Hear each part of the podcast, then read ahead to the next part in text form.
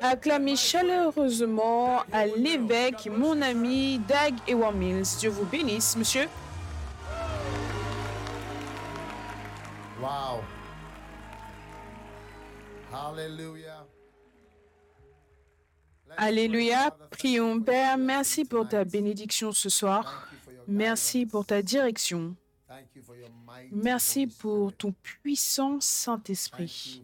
Merci pour le grand privilège que d'être ici et le grand privilège que de faire partie de ton œuvre dans cette fin de temps, ces derniers jours. Merci pour ce que l'Amérique a été et merci pour ce que cela va devenir. Merci pour ta gloire. Élève simplement tes mains et demande au Saint-Esprit de te remplir, de te parler, de te conduire, d'ouvrir tes yeux. Seigneur, ouvre mes yeux par rapport à ton ministère, par rapport au fait de te servir. Merci pour ce grand privilège que de te servir. Nous sommes reconnaissants. Merveilleux Jésus, nous te disons merci. Père, merci pour ton esprit et ta puissante présence qui est ici ce soir dans le nom puissant de Jésus. Et tout le monde dit Amen. Dieu vous bénisse, vous pouvez vous asseoir. Bien, c'est un privilège que d'être ici de nouveau. Et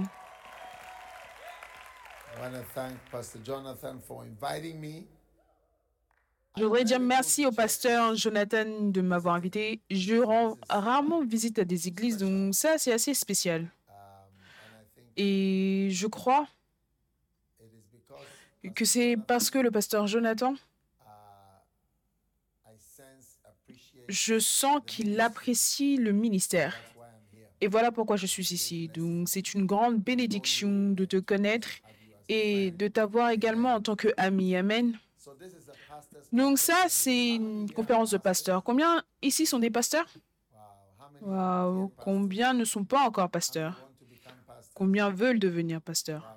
Wow. Dieu est excité que certains d'entre vous, vous voulez devenir des pasteurs. Amen. Je voudrais partager avec vous ce soir par rapport au fait de sortir de la stérilité. Sortir de la stérilité. Ésaïe cinquante-quatre, le verset un.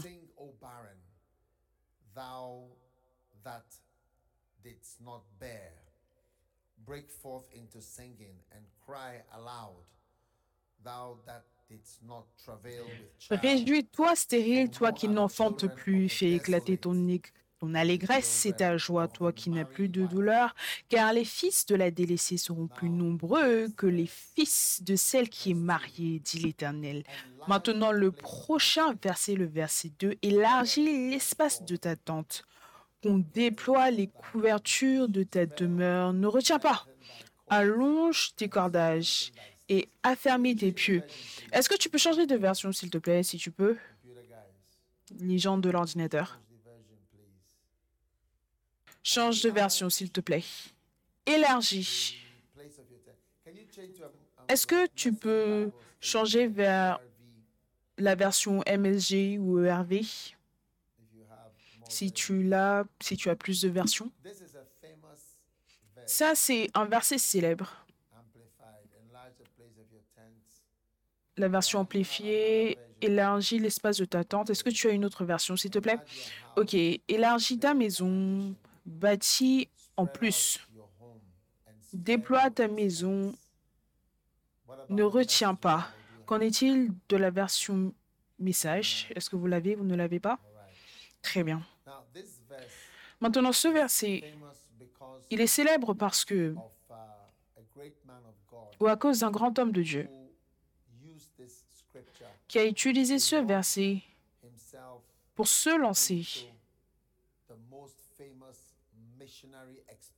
dans l'expédition missionnaire la plus grande de tous. Et son nom, c'est William Carey. Vous savez, ça, c'est le verset qui l'a inspiré à devenir le plus grand missionnaire dont nous avons tous entendu parler. Élargis l'espace de ta tente.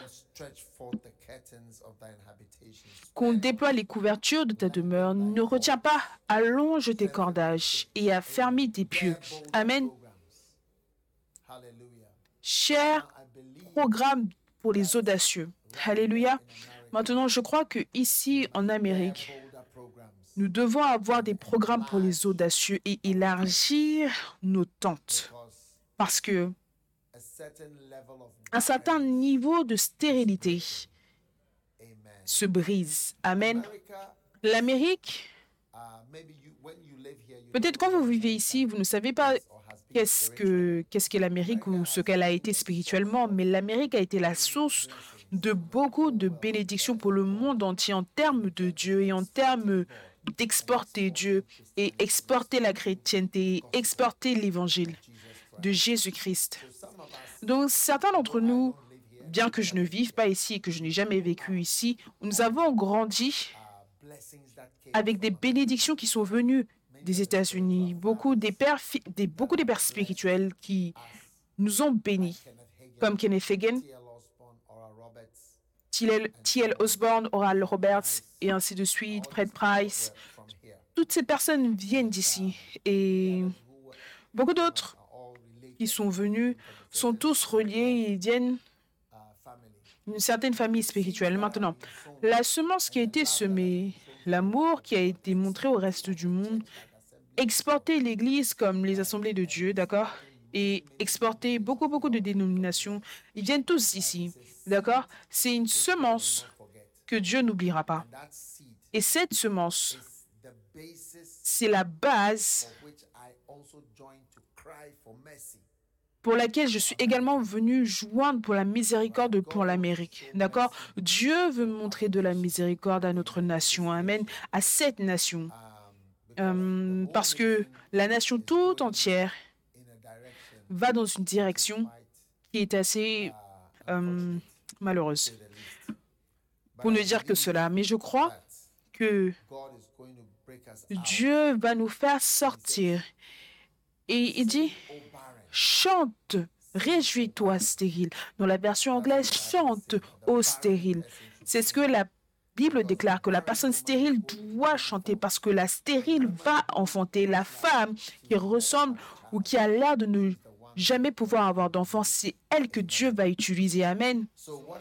Donc, quelle grande bénédiction cela est euh, d'être ici aujourd'hui. Et je voudrais partager avec vous sur le fait de sortir de la stérilité. Maintenant, quand Dieu t'appelle, la chose principale, c'est qu'il veut que tu portes du fruit. Dieu veut des fruits. Depuis la Genèse, il a dit, je vais te rendre fécond et vous allez multiplier. Soyez féconds, multipliez. Et ça, ça a été la prière au fil des années. Seigneur, rends-moi fécond. Il y a de nombreuses années, je me souviens, je vivais avec mon oncle pendant quelques semaines, et je me souviens avoir marché sur les rues en Angleterre, en train de prier en plein hiver. Et je priais, Seigneur, rends-moi fécond. C'est une prière spéciale que j'ai priée. Je me souviens où j'étais quand j'ai prié cette prière, et je crois que Dieu m'a rendu fécond. Oui. C'est comme si presque tout ce que je fais devient beaucoup. Il y en a beaucoup. Peu importe ce que cela est. Ça devient beaucoup et ça multiplie. Et je pense que c'est quelque chose que Dieu, avec lequel Dieu peut te toucher, la grâce d'être fécond, afin que ce que tu touches et ce dans quoi tu t'impliques va se multiplier, accroître. Et donc, quand j'ai commencé à planter des églises, les églises sont devenues nombreuses, beaucoup d'églises, d'accord ? Quand j'ai commencé des croisades, j'ai fait des croisades, ou je fais des croisades depuis vingt ans maintenant, et, et dans différents pays. Et pour faire une croisade, dans beaucoup d'endroits en Afrique, et ainsi de suite, ce n'est pas si facile à maintenir. Voilà pourquoi il y a peu de personnes qui commencent et qui continuent, comme Bonnke l'a fait. Tu peux avoir une expérience qui va arrêter toutes tes toutes les croisades. Après cela, tu ne pourras plus partir à cause de ce que cela, cela va coûter. Et ensuite, quand j'ai commencé à écrire des livres, d'accord, ça a également multiplié. Et aujourd'hui, nous avons publié presque entre quarante et cinquante millions de livres. Ça, ça fait beaucoup de livres. Peu importe comment vous le regardez. Et ainsi de suite, ainsi de suite, ainsi de suite. Donc, je crois qu'il y a une grâce pour multiplier, être fécond. Et donc, chaque personne ici, je crois qu'il y a un appel, il y a une grâce pour que vous portiez du fruit pour le Seigneur. Amen. Et donc, rends grâce à Dieu parce que tu es soit chrétien ou un pasteur, ou tu dois être sérieux pour être ici. De toute façon, tu dois être un chrétien sérieux pour être ici. Donc, félicite, félicite ton voisin et dis-lui, tu dois être un chrétien sérieux pour être à la réunion de ce soir. Amen. Et ça, c'est une grande bénédiction. D'accord? Maintenant, être stérile signifie que tu es stérile ou que tu es sans enfant ou non productif. D'accord? Cela signifie également que tu es déficient dans la production d'âme. J'ai un livre qui s'appelle « Sortir de la stérilité ». Je ne sais pas si c'est ici, d'accord? La stérilité signifie également que tu es comme une terre gaspillée. D'accord? Tu es abandonné. Donc Dieu veut briser la stérilité. Comment est-ce qu'on peut savoir qu'il y a de la stérilité quelque part? S'il n'y a pas de croissance, de croissance dans le nombre d'âmes, tu vois, il doit y avoir de la croissance. Chaque business, ils essayent de grandir. Donc, quand ils arrêtent de grandir, ils deviennent alarmés. Donc, il doit y avoir une croissance dans le nombre de tes membres de l'Église, le nombre de tes convertis, le nombre d'églises. Amen. Nombre de personnes, nombre de miracles, comme le miracle merveilleux que le pasteur Jonathan nous a montré. Il doit y avoir, il doit y avoir une croissance dans tout cela, croissance dans la connaissance de Dieu. Tu dois multiplier, t'accroître dans le nombre de missionnaires qu'on envoie. D'accord? Tu dois avoir des missionnaires. L'Église doit envoyer des missionnaires, d'accord? Nombre de versets. Maintenant, si tu regardes, regardons les missionnaires. Rarement, tu peux trouver un missionnaire américain quelque part, aujourd'hui en dehors de l'Amérique. Ce n'est pas, ce n'est plus si courant que ça. Mais il y avait eu des missionnaires américains. Vous savez, beaucoup des pays dans lesquels j'ai prêché, les seuls missionnaires, c'était les missionnaires américains. La Malaisie, la Colombie, en Amérique latine, tous, tous des Américains, Colombie, Bolivie, Argentine, Panama, tout le monde venait des Assemblées de Dieu. Ce sont tous des exportations de l'Amérique, des gens qui ont vécu ici, travaillé ici, et ils sont sortis, ils sont partis là-bas. Et c'était les missionnaires, ceux qui étaient envoyés. Vous savez, on n'a pas le mot missionnaire dans la Bible, mais le mot c'est apôtre, quelqu'un qui a été envoyé par Dieu. Donc, ces personnes sont venues d'Amérique. Au Zimbabwe, j'ai visité une église, une des plus grandes églises là-bas, et le pasteur, c'était un Américain. Il a regardé sur la carte, il a vu le nom Zimbabwe. Comment est-ce qu'on appelait la, le Zimbabwe avant? Il l'a vu, il a regardé où se trouvait le Zimbabwe, il a décollé. Il est parti là-bas il y a quarante-trois ans. Oui, il a bâti l'une des plus grandes églises au Zimbabwe aujourd'hui. Et il a vécu dans le pays au travers des années, au fil des années, de toutes les crises que le pays a traversées. Et quelle bénédiction cela est! Et ça, c'est ce que Dieu veut pour nous. Il veut que nous fassions cela, que nous continuions à envoyer des missionnaires. Pas simplement avoir des programmes de télévision. Avoir un programme de télévision, c'est différent du fait d'envoyer des missionnaires. C'est deux choses différentes. Tu vois, avec la guerre Israël et Hamas, tu vois, ils peuvent bombarder Gaza, mais pour gagner la guerre, tu dois y aller physiquement. Donc, même s'ils bombardaient, certaines fois, je me demande, mais qu'est-ce qui reste encore à bombarder? Tu comprends? Je veux dire, des bombardements lourds tout au long de la nuit. Ils envoient de plus en plus de bombes et des missiles et des bombes, des missiles. Tu te demandes, mais qu'est-ce qui reste de ce petit espace? Mais malgré cela, ils doivent envoyer des troupes terrestres pour aller là-bas de manière pratique et posséder le pays. Aucune guerre ne peut être gagnée sans des troupes qui battent de manière physique. Et c'est ça que tu dois réaliser. Tu peux envoyer autant de programmes de télévision, autant de programmes de télévision chrétienne autant que tu veux. Tu peux diffuser ça sur autant de chaînes YouTube, autant que tu veux. Mais à la fin, on a besoin de troupes, de vrais êtres humains, de vrais pasteurs qui vont aller dans ces endroits, dans ces pays et vivre là-bas, prêcher là-bas et faire l'œuvre de Dieu là-bas de manière pratique. Tu sais, donc, c'est bien de s'asseoir dans la sécurité de ta maison et de diffuser de beaux programmes télévisés, mais il y a besoin pour une troupe terrestre et il doit y avoir un nombre croissant de missionnaires. Est-ce que je peux avoir un amen venant de quelqu'un? Très bien, donc, toutes ces croissances, il doit y avoir plus d'évangélistes. On a besoin de plus d'évangélistes. Donc, quand ces nombres commencent à réduire, d'accord, la stérilité descend sur l'Église. Ce que je veux dire, c'est que on a T L Osborne et Maurice Cerullo et beaucoup d'autres évangélistes qui vont sortir de l'Amérique et qui vont aller dans le monde entier et influencer le monde entier. Nous tous, je suis un produit de tous ces grands évangélistes qui sont venus d'Amérique. D'accord? Je suis. J'en suis un. Je suis le produit. Mais au lieu d'avoir de plus en plus, de plus en plus d'évangélistes jeunes, des gens qui sortent, on en a de moins en moins. C'est presque zéro maintenant. Oui. Donc, tu vois, quand je parle de stérilité, on parle de régression, on parle de l'absence, l'absence de certaines choses. Et je ne sais pas par rapport ici, mais en Afrique, les gens veulent vraiment avoir des enfants. Se marier et ne pas avoir d'enfants, c'est un vrai gros problème. Je ne sais pas si c'est un problème ici. Vous ne, vous ne voulez pas d'enfants, vous voulez des enfants? Non, à certains endroits, il, ce n'est pas un problème pour eux de ne pas avoir d'enfants. Mais d'où je viens, je vais dire, c'est un gros souci. Tu veux réellement avoir un enfant.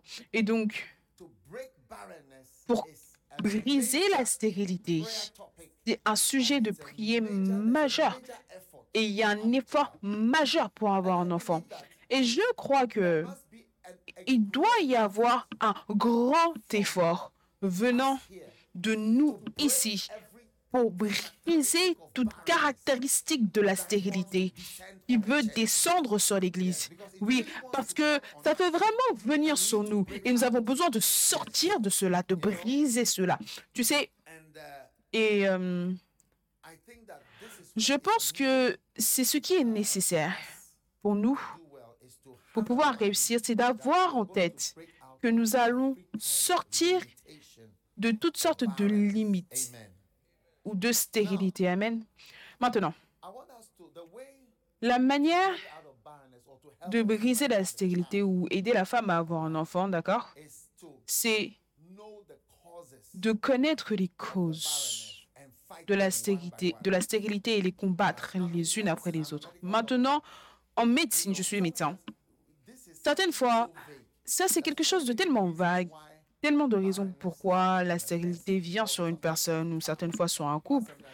Certaines fois, le couple, certaines fois la raison pour laquelle le couple n'a pas d'enfant. En fait, ça c'est le problème que certaines fois en tant que médecin, tu es plutôt heureux de trouver la cause. Tu es heureux de savoir que, oh, waouh, c'est à cause du faible compte de sperme. Et là, waouh, on a trouvé une raison pour laquelle l'enfant ne vient pas. Parce que les raisons sont tellement nombreuses et tellement vagues. Tu sais, c'est comme... Euh, c'est comme s'il y a une grande course pour ces spermes. Ils courent et traversent un tunnel, d'accord? C'est comme s'ils nagent des milliers de kilomètres. Ils sont tellement petits. Et certaines fois, Tout est normal. L'homme est normal, la femme est normale, mais ils ne tombent pas enceintes. Il y a tellement, tellement, tellement de causes variées. Le temps, la qualité du sperme. Certains spermes n'ont pas de queue forte. Donc, c'est pour ça que certaines fois, on va donner à l'homme de la vitamine C, parce que la vitamine C va fortifier la queue des spermes. Et ils vont nager plus vite. Ils seront plus forts. Et c'est une grande course. Et vous savez, toute personne qui est vivante, c'est un gagnant. Parce que... Parce que tu as gagné ta première course, je te le dis. Oh oui, pour être ici. Tu es un gagnant, je veux dire, tu as gagné. Premièrement, tu as gagné. Si tu es une fille, si tu es une femme et que tu es vivante, cela signifie que tu as battu tous les garçons. Oui, tu as battu tous les garçons. Et tu n'as pas concouru, concouru contre deux ou trois, mais parce que dans un mâle ou dans une semence, tu peux avoir quatre-vingts millions ou cent millions de sperme. Donc cela signifie que tu as, tu as couru une course contre cent millions de personnes et c'est toi qui as gagné. Donc il n'y a pas d'échec ici. Toute personne ici est un champion, toute personne ici est un gagnant, toute personne ici ou un, toute personne ici peut réussir parce que tu as réussi d'une grande manière déjà. Oh oui, il n'y a personne comme toi. Oh oui.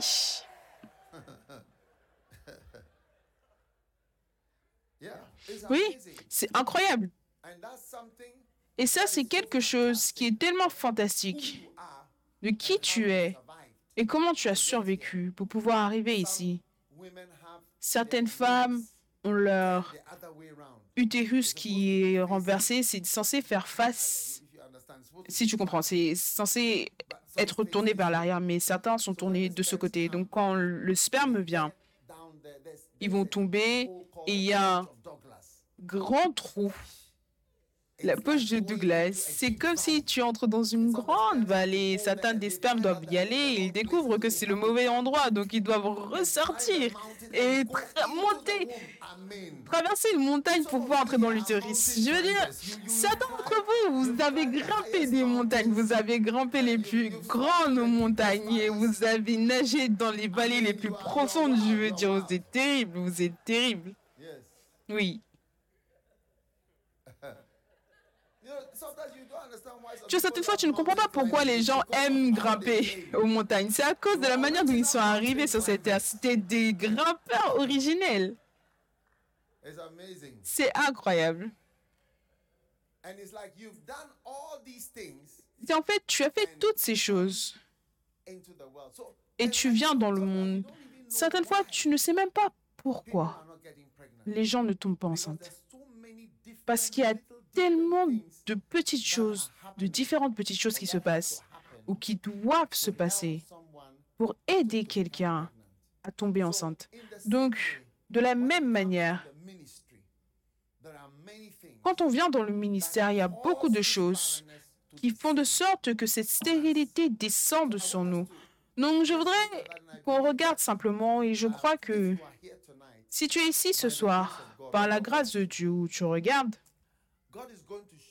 Dieu va te montrer quelque chose pour t'aider à sortir de la stérilité. Je voudrais qu'on regarde deux Pierre, chapitre un, le verset huit et le verset neuf.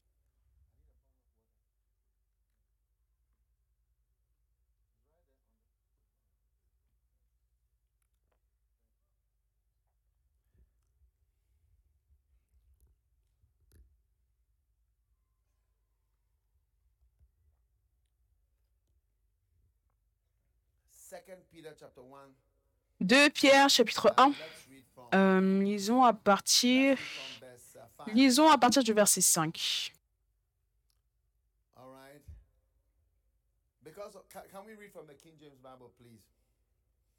Est-ce qu'on peut lire à partir de la version King James, King James, magnifique. À cause de cela même, faites tous vos efforts pour joindre à votre foi la vertu, à la vertu la science,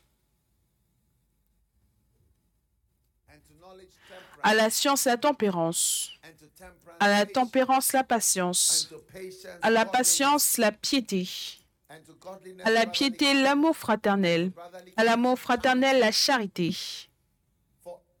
Car si ces choses sont en vous, amen, dans votre ministère,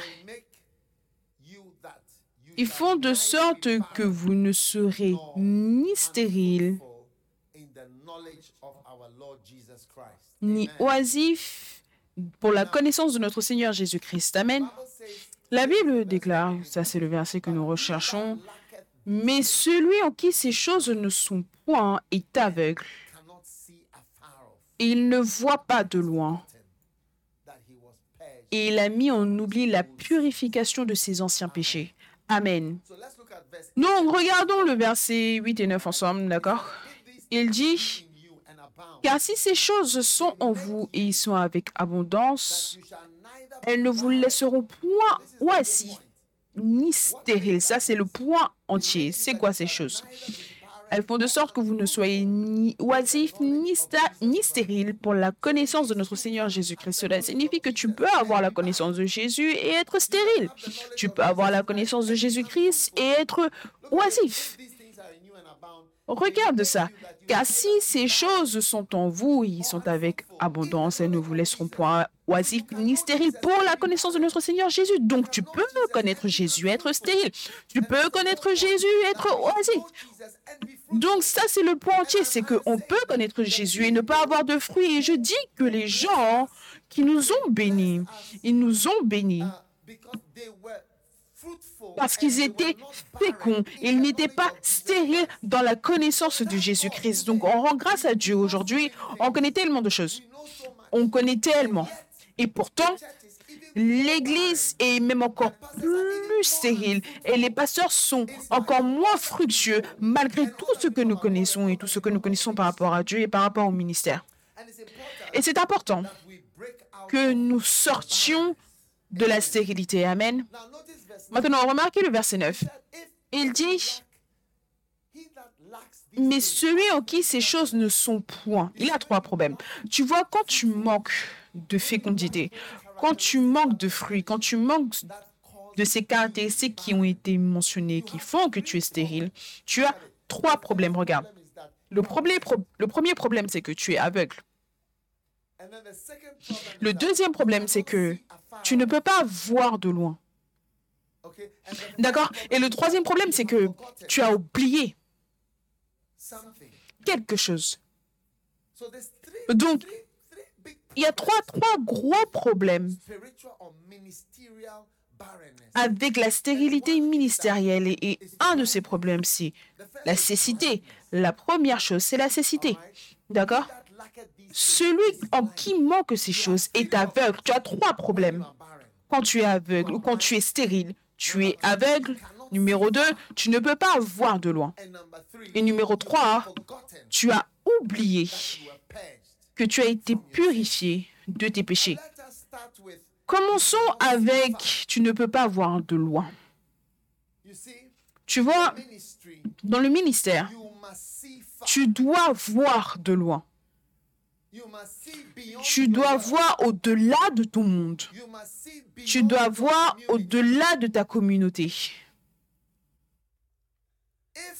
Si les Américains décident de ne voir que les Américains, certains d'entre nous ne seraient pas ici. Parce que cela signifie que les Américains n'ont pas pu voir loin, mais les Américains dans le ministère, dans le passé, n'ont pas simplement vu les Américains. Ils ont vu le monde entier. Moi, au Ghana, je viens du Ghana. Je suis suisse et ghanéen, je viens du Ghana. Les assemblées de Dieu, les missionnaires des assemblées de Dieu, qui ont vécu et sont morts au Ghana, des missionnaires suisses. Ma mère a grandi, ma mère est suisse, c'est une femme suisse, elle est toujours vivante. Elle a grandi à Bâle, en Suisse. Et ma mère m'a dit...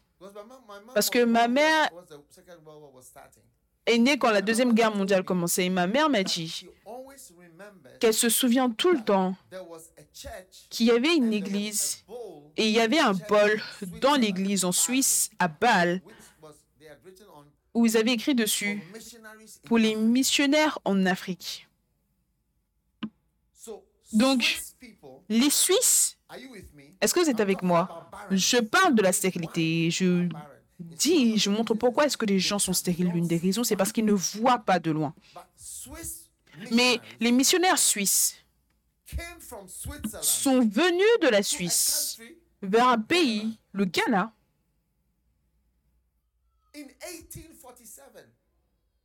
En mille huit cent quarante-sept, ils pouvaient voir de loin, tu vois, alors que nous, toi, tu, viens, tu vois simplement Pittsburgh, ou tu vois simplement Atlanta, ou tu vois simplement l'Amérique. Et c'est ça qui cause la stérilité, c'est quand tu ne vois pas de loin, tu vois juste euh, jusqu'à une certaine frontière. Mais quand tu élèves tes yeux, et que tu vois le monde dans lequel Jésus nous a envoyés, aller dans le monde entier, pas seulement dans une partie du monde, aller dans le monde entier. Alors là, tu ne peux pas simplement t'asseoir et te louer et être heureux avec la manière dont les choses sont. Non, les choses ne sont pas bonnes, les choses ne sont pas comme elles devraient être. Il y a beaucoup plus qu'on pourrait faire, beaucoup, beaucoup plus qu'on puisse faire pour Dieu. Tu peux faire plus, tu peux être plus fécond, tu peux, ba- tu peux bâtir une plus grande église, tu peux envoyer plus de missionnaires, tu peux prêcher l'évangile. Beaucoup plus de personnes peuvent prêcher l'évangile. On peut envoyer plus de missionnaires hors de nos églises dans ce temps et dans ces terres. Oh oui! Oh oui! On peut. Et on le fera dans le nom de Jésus. Et la manière de faire cela, c'est de voir loin. Donc aujourd'hui, vous êtes guéris de la vue à courte, à courte vue, une courte vue. Une courte vue qui introduit ou qui induit la stérilité parce que tu ne peux pas voir les nations et tu ne peux pas voir les gens qui périssent tout autour. Et, et vous savez, tu ne vas même pas aller au-delà d'un certain champ. J'aurais aimé pouvoir vous montrer une photo ou une vidéo, je veux dire, je suis sûr que vous pourrez le retrouver sur Internet, de T L. Osborne, qui est venu au Ghana en, dans les années mille neuf cent soixante. Et quand il est venu au Ghana, le Ghana continuait d'utiliser le kénou. On n'avait pas de port. On avait des canoës. Moi, j'ai vu ça de ses vidéos à lui. Il est venu au Ghana. Il s'est tenu sur une place. Il a dit, « Je me dois aux Juifs, je me dois aux Grecs. J'ai une dette également envers le Ghana. Et je suis ici pour payer ma dette. » Oui. Ça, c'est T L. Osborne depuis Oklahoma. Il pouvait voir aussi loin que le Ghana. Dans les années mille neuf cent soixante et quelques. Et Maurice Cerullo. Et de telles personnes, même Billy Graham est venu au Ghana pour prêcher. Parce que et ces personnes étaient fécondes. On devient stérile quand on a une courte vision. Il dit, il dit, mais celui en qui ces choses manquent ne peut pas voir de loin. Si tu vois de loin, je te le dis, tu ne seras jamais heureux avec toi-même dans n'importe quelle église, dans n'importe quel ministère. Tu ne vas jamais te louer. Tu ne vas jamais dire que tu as fini. Tu as fini, tu n'as pas fini ton travail. Il y a un grand homme de Dieu appelé Idahosa. Vous savez, une fois, je regardais T L. Osborne qui prêchait et il a dit qu'il veut parler de comment Idahosa est mort. Idahosa, c'est un grand évangéliste également venant d'Afrique, du Nigeria. Et il a dit, Idahosa n'a jamais dit, je suis fatigué. Mais ce jour-là, il a dit, je suis fatigué. Il a dit que durant tous ses voyages, monter, descendre, monter, descendre, prêcher, il allait dans plus d'une centaine de pays, il n'avait jamais dit, je suis fatigué. Mais soudainement, il s'est mis à dire, je me sens fatigué, je suis fatigué. Tu vois, quand tu es fatigué, peut-être que c'est fini. Mais on ne peut pas être fatigué. Je veux dire, le travail est tellement énorme, tellement vaste. Tous les États des États-Unis, ils attendent et ils espèrent que les gens comme toi vont se lever et partir, et partir dans les villes, les terres, les endroits, les, les nations, les quartiers de ce monde, et faire quelque chose pour Dieu et porter du fruit. C'est quoi porter du fruit? Porter du fruit, c'est bâtir une église, évangéliser, prêcher l'évangile, c'est tout. Dieu ne nous a pas appelés à faire quoi que ce soit d'autre. Écoute, tu ne peux pas améliorer l'évangile. Je veux dire, je suis partie à l'école de médecine et beaucoup des livres que j'ai étudiés en école de médecine ont été améliorés et ont été réédités. Et on a de nouvelles versions. Mais avec la Bible, la Bible il n'y a pas d'amélioration. Il n'y a pas eu de réédition, d'am- d'amélioration sur l'évangile, sur l'appel originel, sur le travail originel. Cela n'a jamais été amélioré. C'est ce que c'est. Tu ne peux pas, tu ne peux pas l'éditer, tu ne peux pas le changer. C'est le même travail, partir prêcher le simple message de Jésus-Christ. Et la Bible dit que celui en qui ces choses ne sont point, il ne peut pas voir de loin, il ne peut pas voir de loin, il ne peut pas voir de loin. Et tu sais, je voudrais vous parler. Et levez vos yeux. Et Jésus a dit, regarde, regarde de la moisson, elle est nombreuse, elle est partout. Et Dieu te bénira. Tes fruits vont, seront forcés de sortir. Les fruits vont sortir de toi. Tu voudras même aller plus loin. Tu voudras faire plus. Vous savez, je reviens des Philippines. Oui, je reviens des Philippines.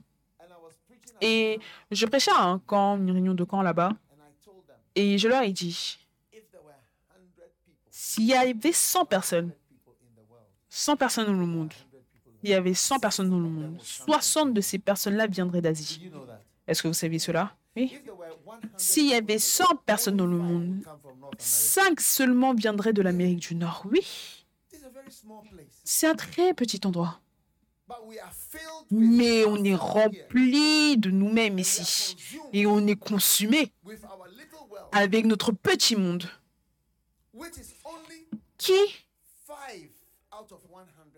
ne correspond seulement qu'à cinq personnes sur cent dans ce monde.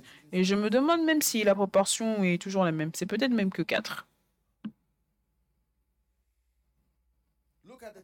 Regarde les églises. Je voudrais vous dire, vous savez, la vraie défaite pour les églises, ce n'est pas l'invasion des perversions. Le monde est perverti. perverti.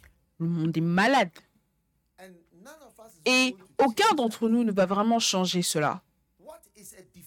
Ce qui est une défaite pour nous, c'est qu'on échoue à continuer à aller dehors. C'est là qu'on échoue.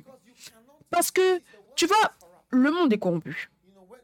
Tu sais, ce monde se détruit, il est corrompu. Et la corruption ne fait que s'empirer. Tu ne peux pas renverser la corruption. Tu ne peux pas la renverser. C'est pourri. Vous savez, quand la corruption commence dans la viande ou le poisson, tu ne peux pas en renverser cela. Il n'y a rien à faire pour pouvoir renverser cela. Tu peux simplement la ralentir ou l'arrêter.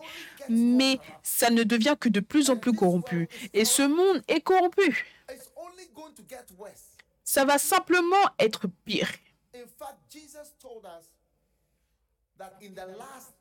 En fait, Jésus nous a dit que jusqu'au dernier temps,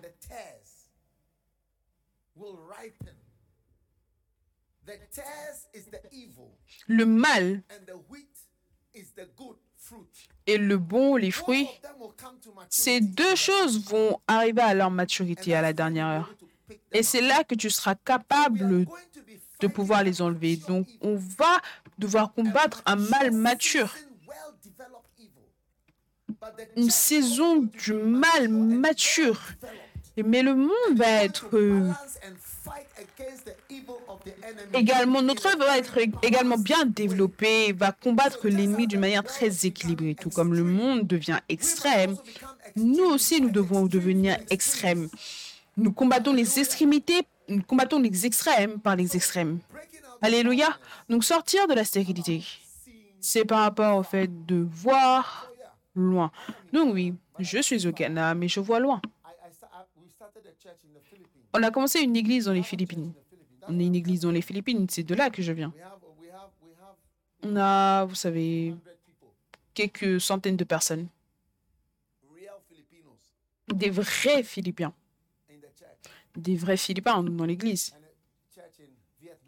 Et on a aussi une église au Vietnam. Pourquoi est-ce que je dois envoyer quelqu'un au Vietnam?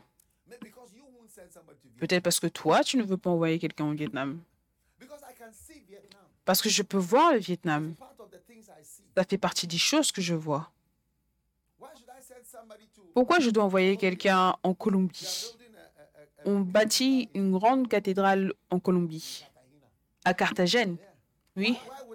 Pourquoi, pour, pourquoi est-ce que je veux venir depuis le Ghana? Est-ce que tu sais, est-ce que tu sais à quel point c'est loin d'arriver en Colombie depuis le Ghana? On doit aller en Amérique après redescendre. Il n'y a pas de vol direct. S'il y avait un vol direct, ce serait à peu près six heures. Mais il n'y a pas de vol direct, donc on doit venir ici.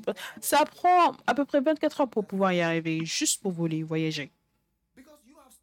Parce que tu as arrêté d'envoyer des gens là-bas. Va en Colombie et tu vas voir, toutes les églises viennent d'Amérique. Mais la stérilité est descendue sur l'Église. Et on a besoin de voir. On a besoin de voir. Donc, on est en train de se lamenter par rapport au mal qui se répand dans le monde. Mais je te le dis, ces mots, tu ne peux, tu ne peux pas arrêter la corruption. La corruption a déjà commencé. Quand la viande commence à pourrir, elle est pourrie. Tu ne peux pas arrêter cela. Ça va continuer à pourrir. Le monde est corrompu. La Bible déclare que quand on meurt, on dépose la corruption à terre et on se relève sans corruption. Mais on ne peut pas arrêter et empêcher la destruction de la corruption qui est dans notre monde. C'est trop horrible. Si tu regardes les journaux, tu ne peux pas croire à ce que tu vois. Je ne veux pas parler de certaines de ces choses, mais je pense que vous connaissez mieux que moi. Donc, c'est le moment pour nous de voir de loin. Voir de loin. Mettez vos mains sur vos yeux et dites, Jésus, ouvre mes yeux. Amen. Maintenant, la deuxième chose, c'est que ceux, ceux qui manquent, ceux en qui ces choses manquent, le verset neuf, sont aveugles. Pas que tu ne peux pas voir de loin, mais cette fois-ci, tu es complètement coupé. Coupé de quoi? De l'éternité.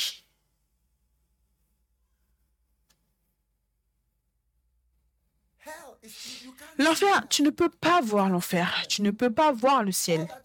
Tout ce que tu vois, c'est Pittsburgh. Ou tout ce que tu vois, c'est Atlanta. Ou tout ce que tu vois, c'est New York. Tout ce que tu vois, c'est la Californie. Tout ce que tu vois, c'est la Floride. C'est tout ce que tu vois. Donc, on ne voit pas. Tu vois, mais cela signifie aveugle. Tu ne peux pas voir le ciel. Tu ne peux pas voir l'enfer. Ça, c'est des choses qu'on ne peut pas voir. Et quand les gens arrêtent de voir le ciel et arrêtent de voir l'enfer, ils changent. Ils deviennent stériles. Pourquoi est-ce que je dois prêcher s'il n'y avait pas le ciel? S'il n'y avait pas l'enfer? C'est quoi le but d'être un évangéliste? Pourquoi est-ce que ça doit être? Tu, tu n'aurais pas, tu n'auras absolument rien sur quoi prêcher s'il n'y avait pas de ciel et s'il n'y avait pas d'enfer.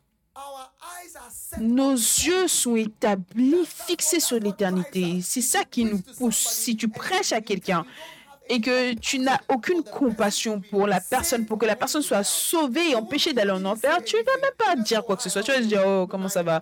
Euh, bonsoir, euh, joyeux Noël, c'est tout. Mais quand tu peux sentir que ça, c'est une âme, et il est en train d'entrer dans la damnation, alors tu te lèves et tu commences à devenir un fécond et tu commences à administrer. Regarde les églises aujourd'hui, ils ne font plus d'appel au salut. Les églises n'appellent plus les gens au salut. Comme Billy Graham le faisait, les gens se moquent des prédications de Billy Graham. Ils disent, oh, on a besoin de quelque chose de plus, on a besoin de quelque chose de mieux. Merveilleux. On ne voit pas de loin. Et on est aveugle. Je me souviens, il y a des années, j'écoutais Kenneth Hagin. Et euh, il a dit, il a raconté l'histoire. Vous savez, c'était, je crois que c'était son séminaire biblique de l'hiver. Quelqu'un est déjà allé au séminaire biblique de l'hiver de Kenneth Hagin? Oh oui, magnifique. Tu es déjà allé au séminaire biblique de l'hiver? Ok, trop jeune. Ok, oui, oui, oui. Tu sais, et il disait, oh, les gens venaient de, demain, donc il allait nous parler, je ne sais pas de quoi il allait parler. Et ensuite, il a raconté cette histoire, il a dit, regarde, il y avait un pasteur des Assemblées de Dieu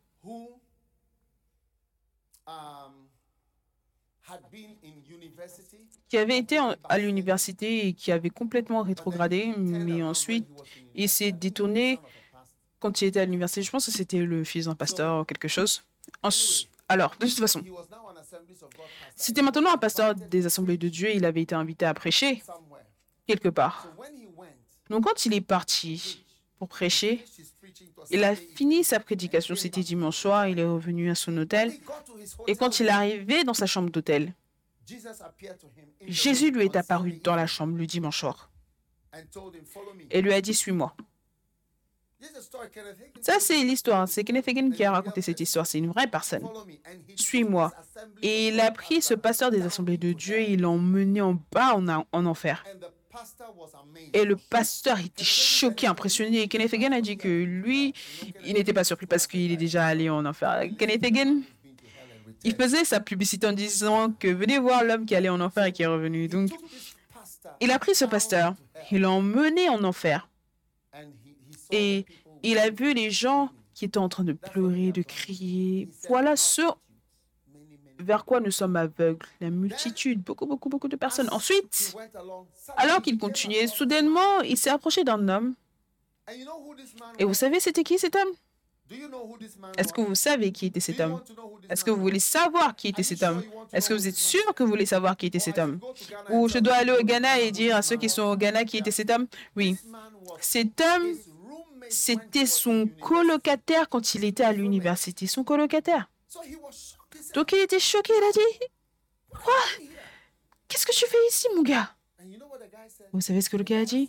Le gars a dit, je suis venu ici vendredi. Souvenez-vous, c'était dimanche. Et le gars a dit, j'étais dans un accident de voiture vendredi. Je suis mort vendredi et je suis venu ici vendredi. Le gars a dit, ok. Et il voulait lui parler. Le Seigneur a dit, non, viens. Donc, il l'a fait sortir de l'enfer et l'a ramené dans sa chambre d'hôtel. Souvenez-vous, c'était dimanche soir. Donc, donc, quand il est arrivé dans sa chambre, il avait tellement peur. Et il voulait appeler sa mère. Parce que c'était tard. Il se faisait tard. Donc, il a décidé parce que c'était tard. Il était venu de la prédication du dimanche. Je pense que Jésus n'était pas heureux de sa prédication. C'est pour cela qu'il l'a emmené en enfer pour voir ce qui se passait là-bas. Parce que tu vois, ce type de message qu'on a aujourd'hui, on ne sait même pas ce sur quoi on prêche. Tu ne peux même pas dire c'est quoi le sujet. Oui. Donc, Jésus l'a ramené dans sa chambre. Ensuite, c'était trop tard pour appeler sa mère. Donc, le lundi, lundi matin, il a appelé sa maman. Il a dit, « Maman, comment ça va ?» Avant qu'il ne puisse même parler, sa mère a dit, « Est-ce que tu as entendu ?»« Entendu quoi ?» Elle a dit, « Ta colocataire » parce qu'elle avait l'habitude de la rendre visite à l'école. Et ils étaient colocataires ensemble. Donc, elle a dit, « Est-ce que tu savais que ton colocataire, il est mort dans un accident terrible vendredi ?» Et ce pasteur tremblait, il tremblait, parce qu'il s'est dit, c'est réel, que c'était quelque chose qui s'était réellement passé le dimanche, que le Seigneur l'avait réellement pris en menant en enfer pour lui montrer ce qui se passait là-bas et comment son propre ami, son propre colocataire était maintenant languissant en enfer. Et je pense que le Seigneur se demandait, qu'est-ce que, sur quoi est-ce que vous prêchez sur terre? Je pense qu'il avait prêché dimanche matin et dimanche soir, et Jésus le regardait et disait, mais c'est quoi ce n'importe quoi? Les gens meurent, ils vont en enfer, et qu'est-ce que vous dites? Qu'est-ce que vous dites? De quoi est-ce que vous parlez? Tu vois, c'est ce que je suis en train de dire, que nous sommes stériles parce que nous sommes aveugles. Regarde ça, c'est le verset. Il a dit que celui en qui ces choses manquent, il est aveugle. Tu vois, les gens vont demander, est-ce que le ciel est réel? Est-ce que l'enfer est réel? Si le ciel n'est pas réel, l'enfer n'est pas réel, qu'est-ce que nous faisons? Sur quoi est-ce que nous prêchons? Et donc, ce pasteur, je suis sûr, il a changé sa prédication depuis ce jour-là. Oui. Et beaucoup d'entre nous, on devrait savoir que c'est l'éternité. On essaye de sauver les gens du feu et de les emmener à Dieu et d'empêcher les gens d'aller en enfer. Ça, c'est notre passion entière. C'est ça qui nous pousse. C'est ça qui nous fait parler. C'est ça qui nous fait prêcher. C'est ça. C'est ça que signifie le ministère. C'est sauver les gens de l'enfer et leur tourner, leur tourner vers Dieu et leur, les diriger vers le ciel. Donc, je pense que beaucoup, beaucoup de personnes sont stériles. Parce que, tu sais, on ne pense pas à cela, on pense plus à ce qui se trouve sur cette terre. Pense au type de prédication que l'on a aujourd'hui. Comment être sauvé? Comment prendre des médicaments? Comment perdre du poids? Comment manger des fruits? Comment manger plus de fruits? Quels fruits sont meilleurs? Quelle couleur de, de légumes est-ce qu'on doit avoir? Je veux dire, tu vas à l'église et tu te demandes si tu es à l'hôpital ou si tu es dans une banque ou si tu es dans un séminaire de motivation. C'est quoi le sujet? Oui. Les pasteurs distribuent des vitamines. Hey!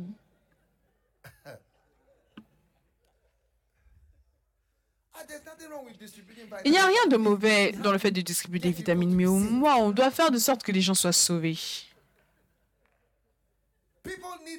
Les gens ont besoin du Seigneur, les gens ont besoin de Jésus. Oui, mais je pense, je pense qu'on ne voit pas l'éternité. C'est presque comme si ça ne peut pas être réel. Ce, ce n'est pas réel. Ça ne peut pas, c'est trop horrible, c'est trop fantastique pour être possible. Que les gens vont en fait réellement partir en enfer, qu'il y a un vrai feu. Et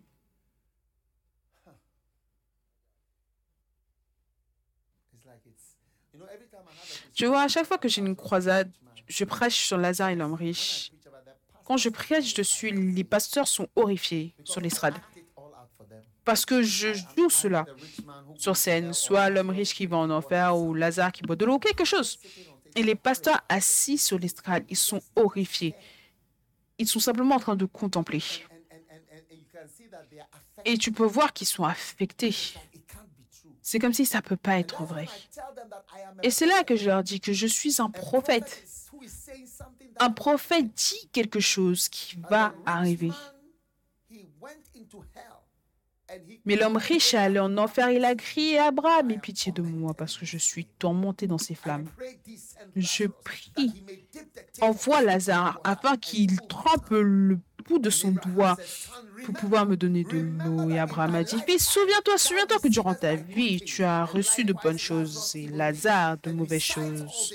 Et malgré tout cela, il y a un grand écart entre nous deux, afin que ceux qui veulent aller d'un côté à l'autre ne peuvent pas, ne puissent pas passer d'un côté à l'autre. Et ensuite, l'homme riche est devenu un évangéliste et il a dit, j'ai cinq frères qui sont pires que moi. Je prie, prie, envoie Lazare. Tu vois, maintenant, il est en train d'envoyer des missionnaires. Nous, dans l'Église, on n'envoie pas des missionnaires alors qu'on est vivant. Mais un millionnaire qui allait en enfer, il voulait envoyer des missionnaires dans le monde entier.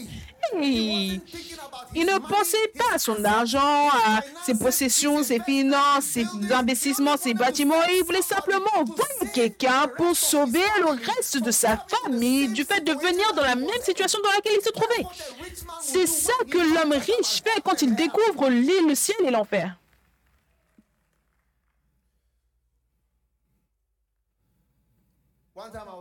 Une fois, je prêchais à Seattle. Et ça, c'était une église remplie de millionnaires. Et vous savez, parmi les millionnaires, il y a des niveaux. Oui. Je ne savais pas qu'il y avait des niveaux parmi les millionnaires, mais j'ai découvert dans cette église.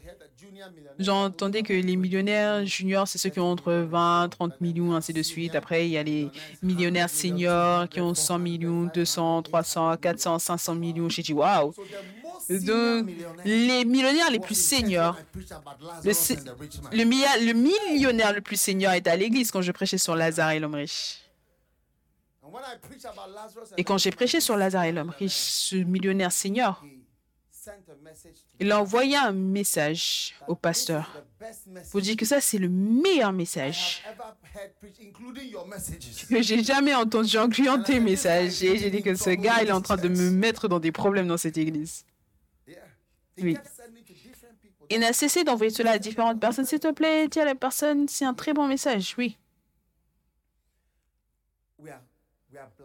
On est aveugle. On ne voit pas le ciel, l'enfer. Mais on a besoin de lire par rapport à l'enfer et de découvrir si c'est réel et de voir. Notre foi entière est basée sur le fait qu'il y a un jugement. Oui. Il est réservé à l'homme de mourir une fois et après cela, le jugement. C'est tout. Il est réservé. Chacun d'entre nous va mourir. Et après cela, tu seras devant la justice, devant le tribunal. Ceux d'entre vous, vous n'avez jamais été au tribunal. Il y aura au moins un tribunal auquel vous allez aller. Maintenant, la troisième raison. deux Pierre, repart au verset neuf. Il dit, celui qui aveugle, la troisième cause de la stérilité, c'est qu'il a oublié qu'il a été purgé dans la version anglaise de ses péchés. Je pense que les gens ont oublié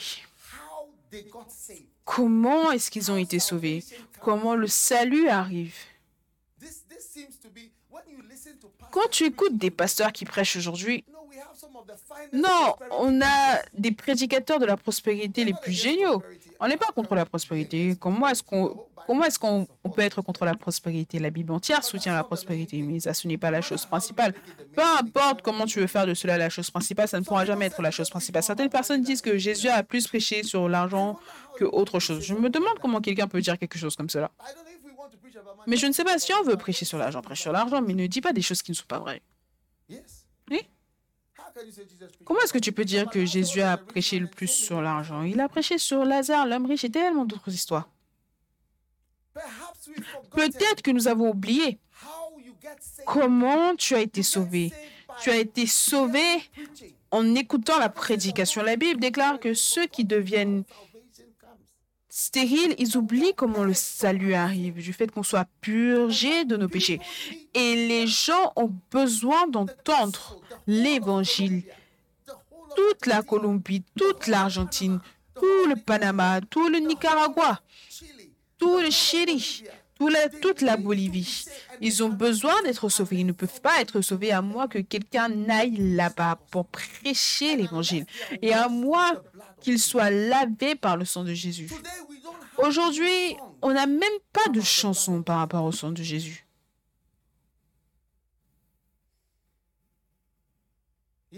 Oui. La, la musique, les chansons. La musique à l'église, ça reflète comment les gens ont oublié. Les chansons comme une puissance, une puissance, une puissance, puissance merveilleuse dans le sang. Où est-ce que vous pensez que ça vient? Ça vient d'Amérique. Mais aujourd'hui, vous n'entendez pas les gens qui chantent par rapport au sang. Le sang que Jésus a versé, personne ne chante. Les gens ne chantent pas par rapport au sang. Des œuvres magnifiques dans le sang de Jésus, par rapport au sang de Jésus. J'ai entendu quelqu'un parler à la télévision qui disait « Je ne veux pas une religion sanglante. Moi, je prêche par rapport au royaume. » J'ai dit « Wow, c'est quoi ça? C'est quoi ça? Le royaume, mais pas le sang. » Comment est-ce qu'on peut être sauvé sans le sang? Pourquoi est-ce que Jésus est venu? Pourquoi est-ce que Jésus a arrêté de prêcher de manière abrupte, après trois ans, et a marché à Jérusalem pour être crucifié? Qu'est-ce qui manquait? Pourquoi est-ce qu'il a fait cela? Il est parti mourir sur la croix pour verser son sang. Et son sang, sans l'effusion de sang, il n'y a pas de rémission, il n'y a pas de pardon. On a des besoins de ce sang. Et c'est comme si les pasteurs ont oublié par rapport au sang. Le sang de Jésus. Je me souviens de Billy Graham. Il partageait, il a dit, un jour, il a prêché et une femme est venue le voir après la prédication. Il lui a dit, aujourd'hui, tu n'as pas bien prêché. Il a dit, pourquoi? Elle a dit, parce que tu n'as pas prêché par rapport au sang. Il a dit que depuis ce temps-là, il a tout le temps décidé de parler du sang de Jésus. Nous avons oublié comment nous avons été sauvés et comment le salut vient. Oui. Aujourd'hui, oui, vous n'avez pas cette chanson. Je ne sais pas pourquoi Jésus m'a aimé. Je ne sais pas pourquoi il se soucie. Je ne sais pas pourquoi il s'est sacrifié. Mais je suis heureux, si heureux qu'il l'ait fait. Toutes ces chansons par André Crouch par rapport au salut. Aujourd'hui, tu, tu ne sais même pas ceux qui chantent. Ouh, bouger. Ouh, Seigneur, ouh, yeah, yeah. Oh Dieu, oh Dieu, oh yeah. Ouh, Jésus. Je ne sais même pas c'est quoi le sujet. Qu'est-ce qu'ils disent? Qu'est-ce qu'ils disent? Quels sont les mots dans ces chansons d'adoration? Oui. Oui. Mais on a besoin de salut. Et parce qu'on a oublié, on devient stérile. Et l'Église entière, maintenant, tombe dans le silence. Le silence. Et nous sommes silencieux. Il n'y a pas de salut. Nous le salut pur, comme nous le connaissons. Et comme Jésus veut impacter. Donc ça, regardons, regardons les versets de nouveau. N'oubliez pas ce verset. Celui en qui ces choses manquent est aveugle. Il est aveugle. Numéro deux, il ne peut pas voir de loin. Combien d'entre vous, vous allez voir de loin à partir d'aujourd'hui? Combien d'entre vous, vous allez voir au-delà de Pittsburgh? Bien au-delà de Pittsburgh, bien au-delà de l'Amérique, bien, bien, bien, bien, bien, bien, bien, bien au-delà de l'Amérique, bien au-delà de l'Amérique. Et il a oublié, il a oublié qu'il a été purgé de ses péchés. Amen. Ensuite,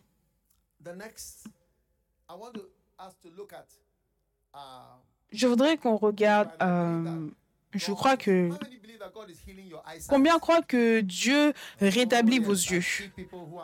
Oh oui, je vois des gens qui voient de loin, ils voient de loin, et ça emmène la fécondité. Je vois la fécondité arriver. Alléluia.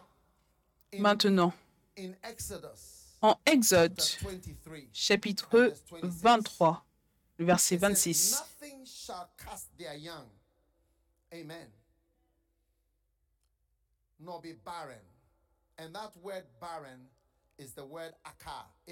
n'y aura dans ton pays ni femme qui avorte, ni femme stérile. Maintenant, ce mot stérile, Aka,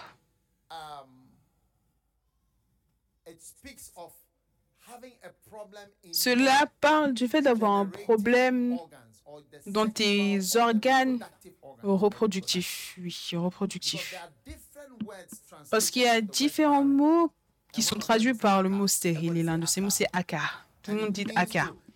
Et cela signifie souffrir d'un problème des organes, au niveau des organes reproductifs. Maintenant, qu'est-ce que ça signifie dans le ministère? Cela signifie que la partie d'évangélisation de l'Église ne fonctionne pas. Oui. La partie évangélisation, quand tu as la stérilité Akar, l'aspect évangélisation, tu vois l'évangélisation est déléguée à un département. Oh, ces gazélés, ils vont aller en évangélisation. Oh, c'est ces gens, vous savez, il y a quelqu'un ici qui ne peut pas trouver de mari, donc on l'a envoyé au Chili pour qu'elle puisse partir en tant que missionnaire. Il y a cette personne qui a un problème mental, donc on a envoyé la personne en Colombie. Et c'est comme si la partie reproductive, la partie évangélistique, la partie d'évangélisation de l'Église ne fonctionne plus. Oui, parce que les gens ne peuvent pas avoir d'enfants, parce que de nombreuses fois, les organes reproductifs, quelque chose ne va pas quelque part. Soit quelque chose ne fonctionne pas, quelque chose ne fonctionne pas, ne marche pas, tous les mécanismes ne fonctionnent pas. Oui. Ça, c'est la partie d'évangélisation de l'Église, Akar, le côté reproductif. Et je rends grâce à Dieu. Le pasteur Jonathan est un évangéliste. Je le vois qui évangélise tout le temps. Oui. Oui. Je le vois évangéliser. Et ceux d'entre vous qui soutenez cela, soutenez-le. Et ce bâtiment sera rempli. Ce bâtiment sera rempli. Oui. Et vous voyez, tu vois la partie reproductive, la partie évangélisation de l'Église, les croisades, les réunions au petit déjeuner, les porte à porte, personne à personne, âme à âme. Évangélisation personnelle, Si cela fait partie de l'Église, ça doit fonctionner. Si tu as ton corps entier qui fonctionne, c'est ton estomac fonctionne, tes yeux fonctionnent, tout fonctionne, mais les parties reproductives ne fonctionnent pas, c'est là que tu as également la stérilité. Cette partie doit fonctionner, ça doit fonctionner, ça doit marcher. Si tu regardes aujourd'hui, tu verras que la stérilité est tombée sur l'Église parce que la partie d'évangélisation de l'Église ne fonctionne pas. Oui. J'ai commencé la campagne Jésus qui guérit il y a quelques années. Vous savez, quand je commençais, j'étais inquiet parce que je me disais, mais je vais détruire mon église maintenant. Mais non. Et je pensais que je n'allais pas avoir d'argent pour pouvoir continuer. Parce que les gens commencent et s'arrêtent tout le temps à cause de, du coût. Mais le Seigneur a pourvu.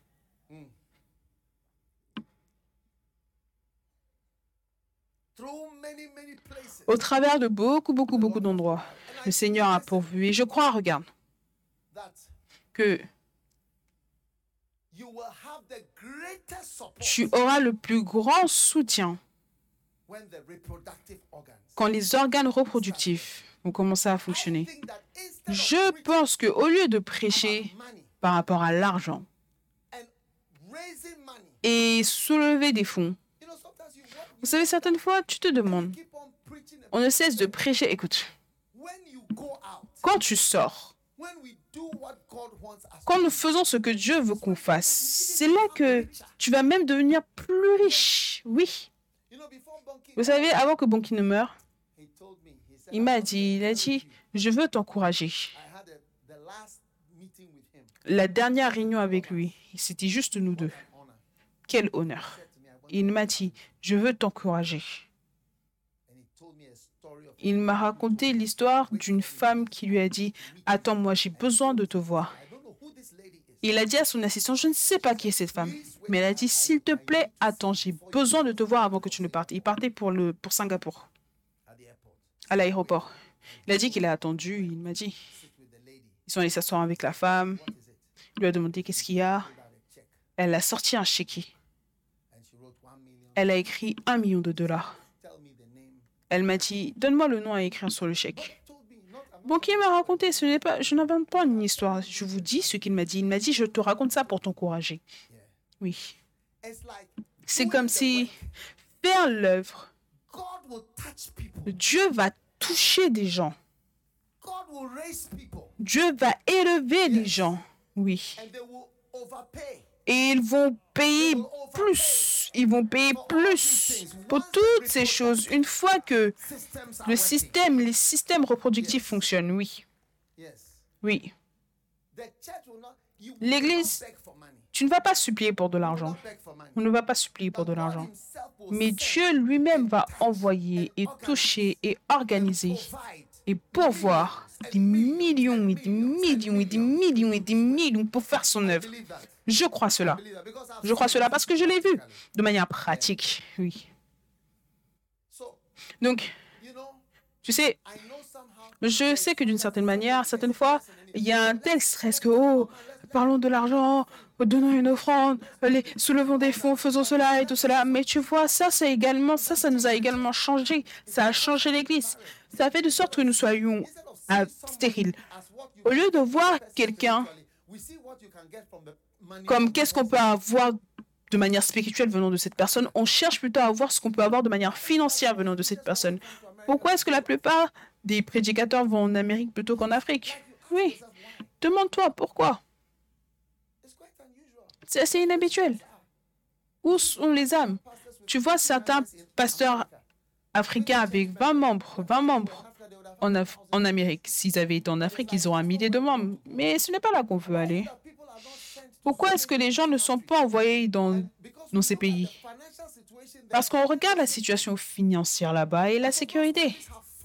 Et donc, ces pays sont tombés dans d'autres religions, des gros domaines, parce que les évangélistes chrétiens et les organes reproductifs, reproductifs chrétiens ne fonctionnent pas dans cette direction. Donc, soyons encouragés. Et je crois que même la force financière de ce ministère est directement connectée à l'évangélisation. Oui, c'est directement connecté à l'évangélisation, je le crois. Plus tu évangélises, plus le Seigneur va te fortifier et va t'aider à aller de l'avant. Donc dis à ton voisin, je suis guéri de Akar, la stérilité Akar. Je suis guéri du type de stérilité Akar. Amen. Très bien, maintenant,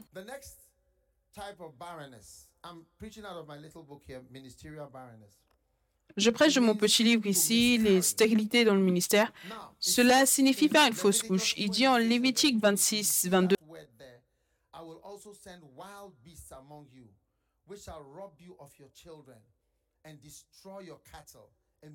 j'enverrai contre vous les animaux des champs qui vous priveront de vos enfants, qui détruiront votre bétail et vous réduiront à un petit nombre et vos chemins seront déserts. Ce type de stérilité, shakol, tout le monde dit shakol, S-A-S-H-A-K-O-L, la stérilité shakol, ça signifie être volé de ses enfants, privé de ses enfants.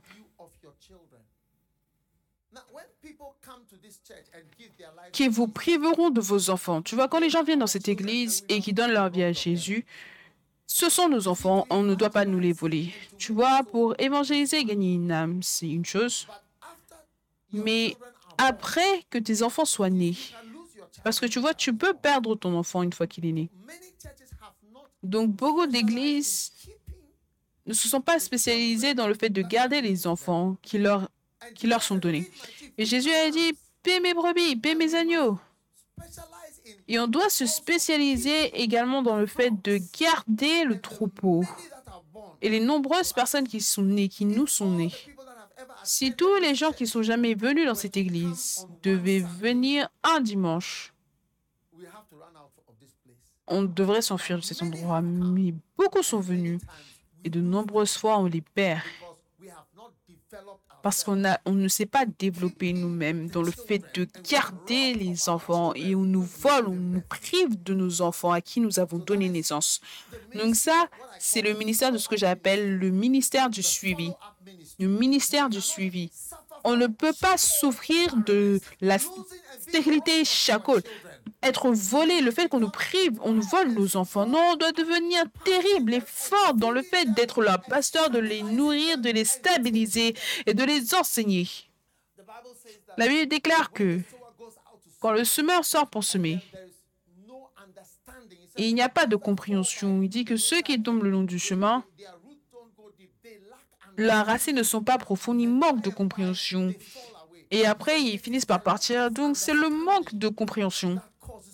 Il fait de sorte que les gens sont, sont vont. Mais on a besoin d'enseigner. Kenneth Hagin, vous savez, c'était un enseignant. Et il a dit, je gagnerai plus d'âmes en enseignant plutôt qu'en évangélisant. Oui, c'est ce qu'il a dit. Il va gagner de plus en plus, de plus en plus, de plus en plus d'âmes en enseignant plutôt qu'en faisant quoi que ce soit d'autre. Enseigner, c'est un ministère puissant. Oui. Enseigner, c'est un ministère puissant. Je veux dire, les gens aimeraient simplement écouter une bonne prédication, une bonne, un bon enseignement, un enseignement qui les stabilise, un enseignement qui répond aux questions. Et il y a beaucoup d'entre vous, vous êtes appelés à être enseignants. Si vous êtes appelés à être enseignants debout, si vous êtes, vous croyez que vous devez enseigner la parole, oui, debout.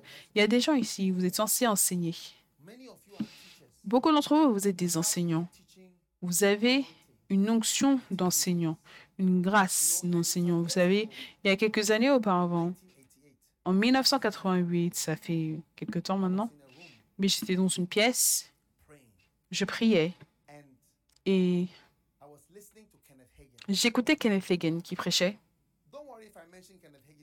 Ne t'inquiète pas si je mentionne le nom de Kenneth Hagin. C'est un honneur envers lui, mais c'est également la vérité, oui. Et quelque chose a sauté de la cassette et entré dans mon ventre. J'ai senti quelque chose qui entrait en moi et j'ai entendu une voix qui a dit, à partir d'aujourd'hui, à partir d'aujourd'hui, tu peux enseigner. Oui, à partir d'aujourd'hui, tu peux enseigner. Vous savez, depuis ce temps-là, je n'ai cessé de, d'enseigner. Même à mes croisades, j'enseigne. Non, ça, c'est moi qui me tiens ici. trente-cinq ans plus tard. trente-cinq ans plus tard, qui enseigne ici, à Pittsburgh. Vous savez, il y a une grâce pour enseigner.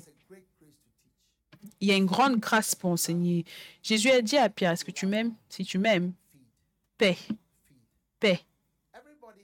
Tout le monde ici, vous savez, toi, tu vas enseigner. Et toi, tu vas enseigner. Beaucoup d'entre vous, vous allez enseigner. Vous savez, les pasteurs peuvent évangéliser, mais beaucoup d'entre vous, vous allez enseigner et nourrir. Vous êtes des personnes qui nourrissent dans le monde spirituel et vous devez devenir de bons enseignants. Un enseignant ne signifie pas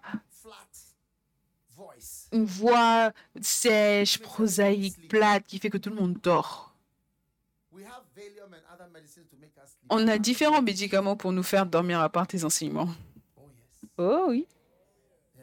Oui. Tu vas enseigner. Tu vas enseigner et nourrir. Enseigner et nourrir. Enseigner et nourrir. Parce que ça, c'est la fin de Shakol. Shakol, c'est qu'on te prive de tes enfants. Et on nous prive de nos enfants parce qu'il n'y a personne pour aller dans les maisons et enseigner. Alors que tu enseignes et que tu ne cesses d'enseigner, cela développe une église, cela développe le ministère. Donc, marchez, allez-y, allez-y. Quel âge est-ce que tu as? dix-huit ans. C'est l'âge que j'avais quand Dieu m'a appelé. Oui. À partir d'aujourd'hui, tu peux enseigner. Tu entends combien Combien croient que vous entendez cela du Seigneur? À partir d'aujourd'hui, tu peux enseigner. Reçois cette grâce. À partir d'aujourd'hui, tu peux enseigner. À partir d'aujourd'hui, tu peux enseigner. C'est un ministère merveilleux. C'est un ministère béni. C'est un ministère où Dieu va t'utiliser tout au long jusqu'à la fin. Enseigner et nourrir. Enseigner et nourrir. Enseigner et nourrir. Oh oui. Merci Jésus. Merci Jésus pour cette grande bénédiction. Merci Jésus. N'aie pas honte de ta grâce d'enseignant. C'est une grande grâce que d'enseigner. C'est une grande grâce que d'enseigner. C'est une grande grâce que d'enseigner. C'est une grande grâce que d'enseigner. De parler, de ne cesser de parler et de nourrir. Et de nourrir les enfants, nourrir les brebis. C'est une grande grâce. C'est une grande grâce. Et ça, c'est la fin de Shakol, la fin de Shakol, la fin de Shakol. La femme devant ici, oui, viens. Tu sais, oui, ici, je voudrais prier pour toi ici. Est-ce que tu es enseignante? Tu prêches? Tu es un pasteur? Tu es à l'université biblique, magnifique. Je vois tes pas qui se mettent sur la tête de Satan parce que tu es une femme. Dieu va t'utiliser pour piétiner la tête de Satan. Dieu va t'utiliser pour piétiner la tête de Satan. Beaucoup, beaucoup de serpents, tu les tueras dans le monde spirituel. Reçois la grâce d'enseignant dans le nom de Jésus. Merci. Merci, Saint-Esprit. Oui. Alléluia. Shakol est fini. Shakol est fini. Élève tes mains, la stérilité Shakol est finie. Dans le nom de Jésus-Christ. Toute forme de perdre des enfants. Ceux d'entre vous, vous êtes des pasteurs, vous bâtissez des églises, vous les perdez. Vous avez des gens, vous les perdez. Vous avez des gens, vous les perdez. Vous avez des gens, vous les perdez. Reçois la grâce et le mécanisme et la sagesse. La sagesse d'empêcher la perte. On ne vous privera plus de vos enfants, selon ce verset. Est-ce que vous êtes des pasteurs? Est-ce que vous êtes dans ce groupe ici? Venez, venez, venez. Je ne peux pas venir à vous. un, deux, trois, quatre, cinq. Je voudrais simplement prier avec vous. J'aimerais pouvoir prier pour tout le monde avant qu'on nous clôture. Oui, pas ce soir, mais ce soir, c'est juste... Euh... Tenez-vous simplement ici, s'il vous plaît. Père, merci pour ces personnes. Est-ce qu'il y a quelqu'un avec la musique? J'ai simplement besoin de quelqu'un au piano. Jésus, merci. Est-ce que vous êtes pas des pasteurs? Vous êtes des pasteurs? Vous n'allez... On ne va plus jamais vous priver de vos enfants. Vous savez, certains d'entre vous, vous avez bâti des églises et les gens sont partis de l'église. Mais tu vois, Dieu te donne une grâce pour garder les gens qu'il te donne. Et la stérilité Shakol est fini. C'est fini. On reçoit l'aide venant du Seigneur dans le nom de Jésus.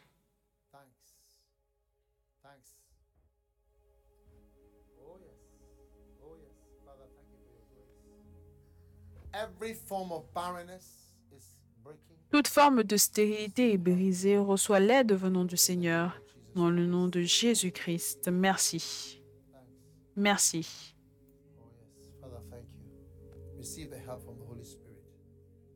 Reçois l'aide venant du Saint-Esprit dans le nom de Jésus. Maintenant, toi, tu seras un pilier dans la maison du Seigneur. Tu seras un pilier dans la maison du Seigneur.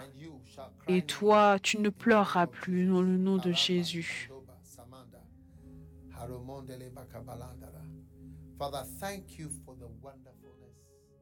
Père, merci pour la merveille de ton esprit sur ces personnes. Prends et reçois, prends et reçois, reçois la grâce de Dieu. Il y a de la puissance ici. Il y a de la puissance ici. Père, je te dis merci, merci. Élevez vos mains, écoutez, chaque col est fini. Gagner et perdre, gagner et perdre, gagner et perdre, gagner et perdre. Reçois la grâce de vaincre la méchanceté, de vaincre Satan qui te vole, te prive de tes enfants, te prive de tes enfants. Le pasteur Jonathan, les pasteurs que tu as élevés, les gens que tu as entraînés, tu vas les garder. Au lieu d'entraîner les gens qui partent et ne reviennent jamais, comme Noé, quand il a envoyé la colombe et il n'est jamais revenu, tu vas élever les gens qui vont rester avec toi en tant que famille. Ils vivront avec toi, ils resteront avec toi pendant des années, des années. Et ça sera une bénédiction pour vous. Ça sera une bénédiction. Ça ne sera pas ta famille biologique, mais ils feront partie de ta famille parce que Jésus a dit, qui est ma mère? Qui est ma mère, qui est mon frère, qui est ma sœur?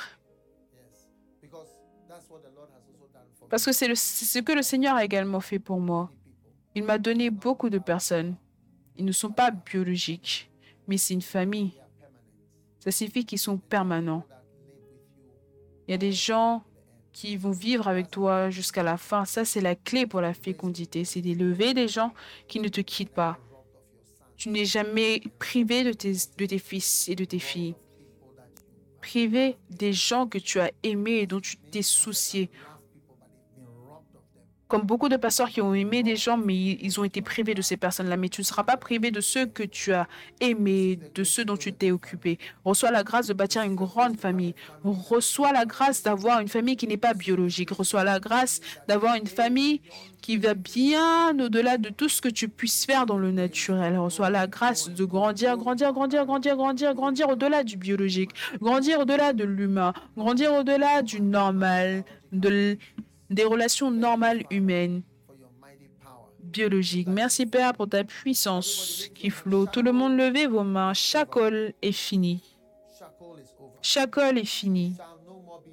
Vous ne serez plus jamais volés, privés de vos enfants, privés de vos enfants. Mon Dieu, est-ce que je peux simplement prier pour toi? Merci.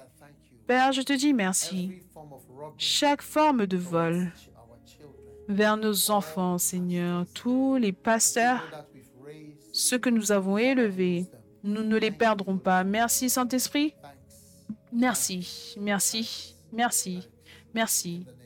Dans le nom de Jésus. Tout le monde, levez vos mains. Je voudrais simplement que vous rendiez grâce à Dieu ce soir. Quelle grande bénédiction. Père, nous te disons merci, nous te louons. Nous te disons merci, nous te disons merci pour ton grand amour. Dans le nom puissant de Jésus, dans le nom puissant de Jésus, dans le nom puissant de Jésus, nous te disons merci. Dans le nom de Jésus, vous pouvez vous asseoir?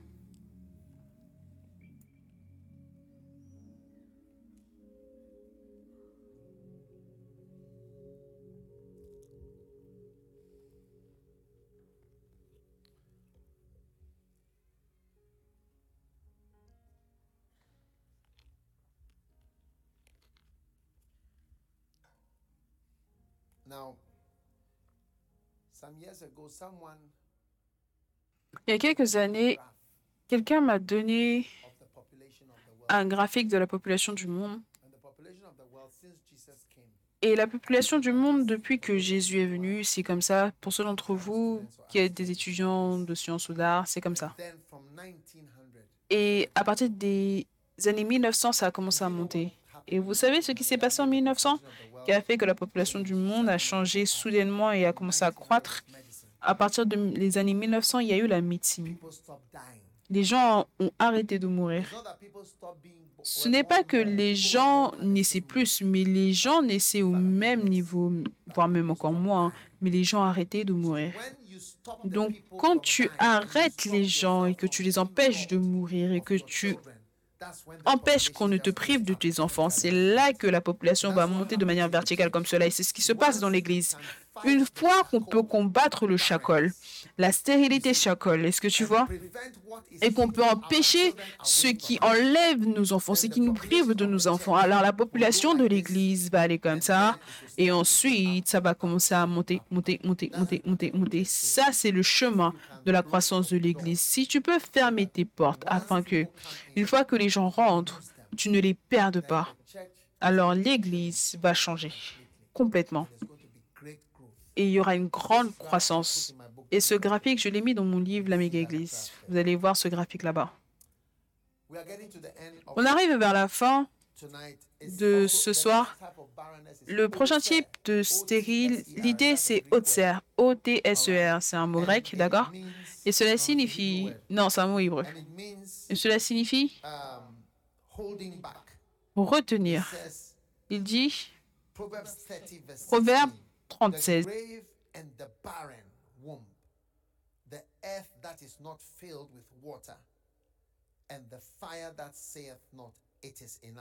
Le séjour des morts, la femme stérile, la terre qui n'est pas rassasiée d'eau et le feu qui ne dit jamais assez. Et le mot stérile ici signifie haute terre. Et ça, ici, ça signifie retenir. Amen. Maintenant, retenir entraîne la stérilité. Parce que tu vois que les gens ont le don, mais ils se retiennent. Donc, quand on a beaucoup de personnes dans l'Église qui se retiennent, la stérilité entre dans le ministère. Ils retiennent leur argent, ils retiennent leur temps, ils retiennent leur vie. Mais quand on parle de quelque chose d'autre, ils vont donner leur temps. Quand on venait ici, on a vu des voitures dehors. Je veux dire, les gens étaient en train de jouer à des jeux. Des jeux à cette heure-ci. Hein? Les gens jouent à toutes sortes de jeux à cette heure-ci. Ce n'est jamais trop tard. Les gens qui devraient être à l'école ou en train de dormir, ils sont en train de jouer à des jeux. Ils font toutes sortes de choses. Mais quand on parle de l'œuvre de Dieu, alors là, ils se retiennent. Oui. Quand on parle de l'Église ou des choses de l'Église, ils se retiennent. Oh, ils crient quand ils vont... Regardez du foot. Ils vont crier, mais quand on vient à l'église, on ne doit pas crier, on ne doit pas être heureux. Donc, il y a beaucoup de retenue, haute serre, la stérilité haute serre.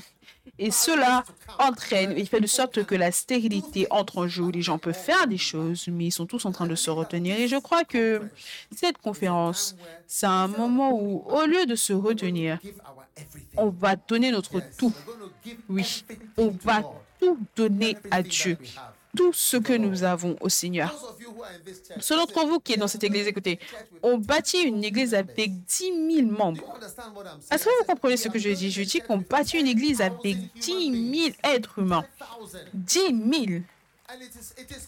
Et c'est possible, et ça va arriver de manière pratique. dix mille personnes. Oui, ça va arriver.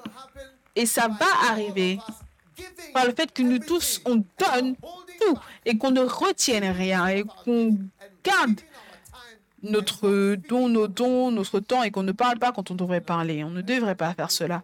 Vous savez, cela sera magnifique. C'est maintenant là qu'on va avoir des méga-églises. Je dis, ce ministère, je vois dix mille personnes. dix mille, pas mille, dix mille. De manière pratique. Dis à quelqu'un, tu vas voir ça de manière pratique, tu vas voir ça de manière pratique, tu vas voir ça de manière pratique, ça va arriver. Tu vas voir que ça arrive de manière pratique. Je ne sais pas de quelle église que tu viens, mais je te le dis, tu sors de toute restriction. Et quand tu entreras, tu aurais dû dire à tes membres de venir avec toi. Ceux d'entre vous, vous êtes pasteurs, vous êtes venus, vous aurez dû dire à vos membres, comme ça je puisse leur dire de ne pas se retenir. Oui, parce que quand on parle de vous, ils se retiennent. Quand on parle de, du travail, ils se retiennent. Quand on parle de l'Église, ils se retiennent, ils gardent leurs dons, leur temps, leur argent, leur tout, leur intelligence.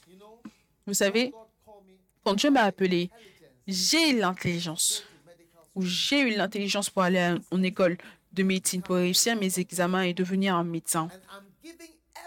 Et je donne tout centimètre de cette intelligence au ministère.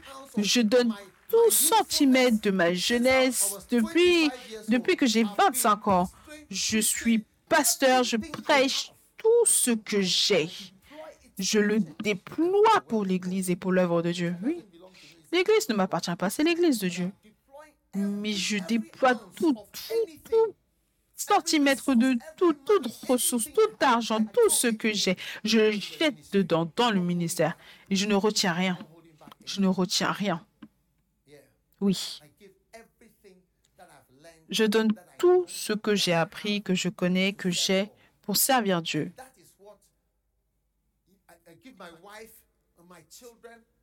Je donne ma femme, mes enfants, tout ce que j'ai. Je le déploie. Autre, c'est se retenir. Se retenir, retenir quelque chose. Et certains d'entre nous, on vient à Dieu, mais on s'en retient. Tu dois te donner. Tu ne peux pas réussir si tu, si tu te retiens.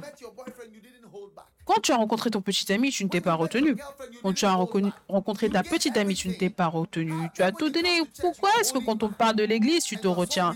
Et tu es tellement réservé, et privé, et tellement organisé. Combien de garçons pour qui tu n'étais pas réservé? Et combien de filles à qui tu n'étais pas réservé? Mais comment est-ce possible que quand on parle de Dieu, tu deviens tellement dignifié, tellement réservé, tellement organisé. Oh, c'est le moment pour toi de te relâcher. Plus de retenue. Ne retiens plus rien. Ceux d'entre vous, vous êtes des millionnaires, utilisez vos, vous utilisez vos millions pour parier et jouer à la loterie et faire toutes sortes de choses. Et quand on parle de l'Église, oh, vous devez faire attention, vous ne devez pas mettre votre argent, euh, tout ça, ou vos œufs dans un panier. Vous avez toutes sortes de proverbes que vous utilisez. Viens, laisse-moi simplement prier pour toi. Élève tes mains. Est-ce que tu sers le Seigneur? Oh oui, Père, merci de la bénir. Je te dis merci pour les personnes que tu choisis, les personnes que tu aimes. Reçois la grâce de Dieu pour le suivre. Reçois la grâce de Dieu pour le suivre et pour le servir. Tu seras fécond. Tu seras fécond. Je brise toute malédiction de la stérilité sur ta vie et toute chose qui te retient. Vous n'allez plus vous retenir, vous allez flot. Mettez votre main dans, sur votre ventre, tout le monde. Plus de retenue. Plus de retenue. Dis plus de retenue. Monsieur, Père, merci. Merci pour cette personne parce qu'elle ne se retient plus. Merci pour notre mère ici. Plus de retenue. Merci. Plus de retenue. Plus de retenue. Reçois la grâce. Plus de retenue. Tout sort. Tout ce que Dieu t'a donné, ça sort. Merci, merci. Tout pasteur, est-ce qu'il y a un pasteur ici? Pasteur, viens. Où est ton église? Caroline du Sud, élève tes mains. Tu n'as donné qu'une partie, tu n'as pas tout donné. Est-ce que tu sais ça? Est-ce que tu sais ça? Tu n'as pas tout donné. Quand on te parle du ministère, tu n'as donné qu'une partie. Mais Dieu te dit, donne tout, donne tout. Il n'y a rien comme dans le ministère où tu donnes une partie. Non, tu dois tout donner, plus de retenue. Père, je te dis merci pour un nouveau jour pour ton serviteur. Élève cet homme pour qu'il t'aime. Il n'y a rien qui le retient alors qu'il te sert. Merci, dans le nom de Jésus. Une grande grâce tombe sur vous. Élevez vos mains et recevez une grande grâce. Haute serre, c'est fini. Haute serre, c'est fini. Merci Jésus. Merci, Jésus. Oui. Donne tout. donne tout. Donne tout. Tu penserais que les pasteurs donnent tout, mais les pasteurs ne donnent pas tout. Donnez tout à Dieu. Ne retenez rien du tout. Vous ne savez pas le nombre d'années que vous allez vivre. Vous allez aimer vouloir revenir et faire plus. Non. Père, merci pour toute main élevée. Tu nous as appelés pour sortir de la stérilité, de toutes sortes de stérilité. Dans le nom puissant de Jésus, tout le monde prie en langue, priez dans l'esprit, priez dans l'esprit, priez dans l'esprit, priez dans l'esprit. Alasakata, alasakata, alasakata, alasakata, alasakata, alasakata, alasakata, shendebe, shebele, tembere, mandele, tandele, pranalise, pandele makese, Shandole Mandere, Mandola Mambalakata, Tari Mendele Baba, Pelo d'Alambre Ketelberede, Paledo la Mishene, Ramandale Mamendele Bakabalada, Andele Mamandala Mamandala Bada. To God be the glory. To God be the glory. À Dieu soit la gloire, à Dieu soit la gloire, à Dieu soit la gloire, à Dieu soit la gloire, à Dieu soit la gloire. Oh oui, oui. Ambezikito, Talemendeshene. In Jesus' name, in Jesus' name. Father, thank you. Dans le nom de Jésus, Père, merci. Maintenant, avant qu'on nous clôture, la prochaine stérilité, c'est un mot grec. Ça signifie être rigide et pas naturel. Est-ce que vous pouvez croire que être rigide et ne pas être naturel, vous comprenez, ça fait que les gens soient stériles. La Bible déclare en Luc un, cette qui n'avait point d'enfant parce que Élisabeth était stérile. Et ce mot, c'est stéiras. Et ça signifie être rigide, ou ne pas être naturel, la stérilité. Donc je crois que être rigide et ne pas être naturel, ça nous rend stérile. Tu ne peux pas te marier à être rigide. Je pense que je vais aller en Tanzanie prêcher parce que les gens ici ne comprennent pas ces messages. J'ai dit, tu ne peux pas te marier et être rigide. Tu ne vas pas avoir de bébé. La foi sans œuvre est morte. Être rigide et ne pas être naturel, ça ne va pas conduire à des fruits. Tu dois flow. Tout le monde dit, tu dois flow.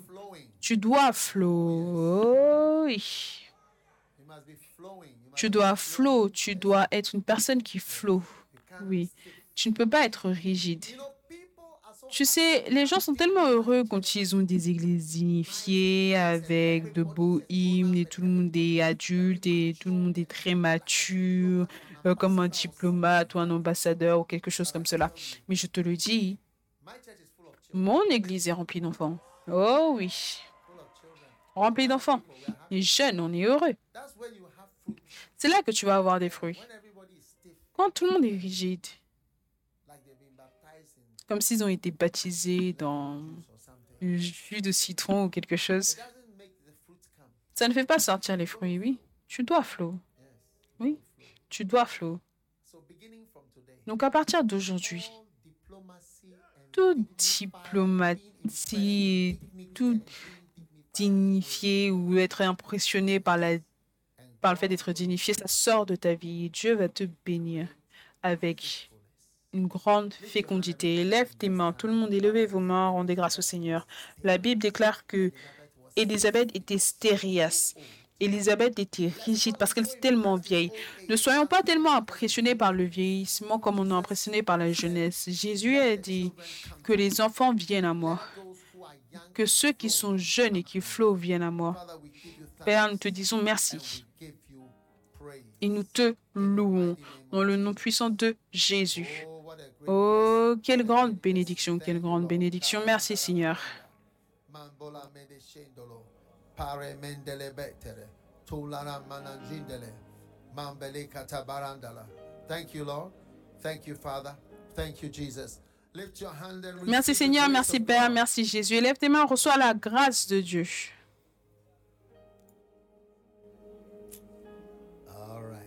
Please be seated for a moment. S'il vous plaît, asseyez-vous pendant un moment. Maintenant, deux Pierre un, huit, alors que nous clôturons. Le verset avec lequel nous avons commencé, c'est avec ça qu'on va clôturer. Il dit que car si ces choses sont en vous et vous, ils sont avec abondance, elles ne vous laisseront point oisifs ni stériles. Et le mot stérile, c'est agos, A G O S, et ça signifie. Agos signifie être paresseux, inactif, sans emploi. Oui, sans emploi. Wow. Donc la paresse, il n'y a pas de place pour un homme paresseux à l'Église. Amen. Je vais le dire de nouveau, il n'y a pas de place pour un paresseux à l'Église. Est-ce que vous êtes prêts à travailler dur et à être employé? Oui.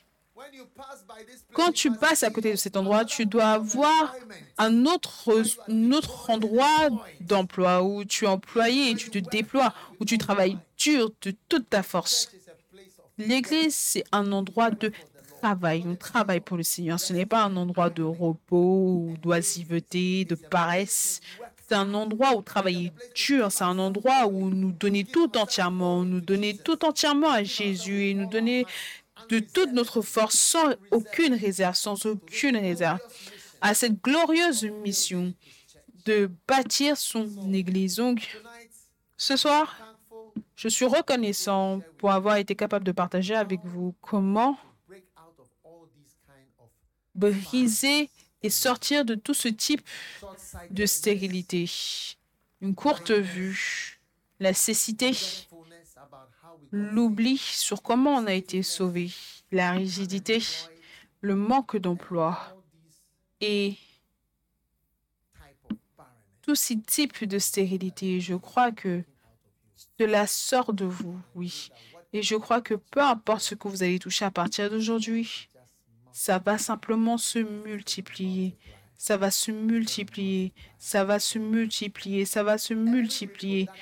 Tout organe reproductif qui ne fonctionne pas, toute évangélisation et partie reproductive qui ne fonctionne pas, cela est brisé. Brisé maintenant. Élève tes mains, tenez-vous debout, s'il vous plaît, alors qu'on clôture. Père, merci pour ta parole ce soir. Quelle grande bénédiction.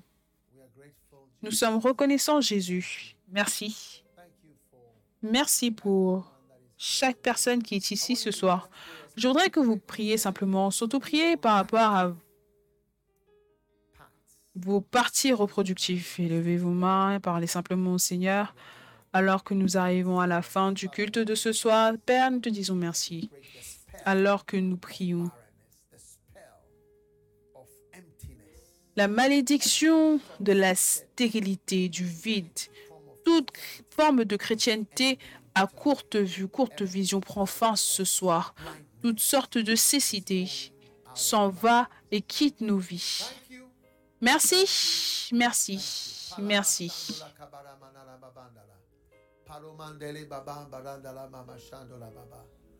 Oh yes, Father, thanks for touching this man. Careful now. Thanks for touching. Père, merci de toucher cet homme, merci de le toucher. La stérilité est brisée, la stérilité est brisée. Merci, merci, merci, merci.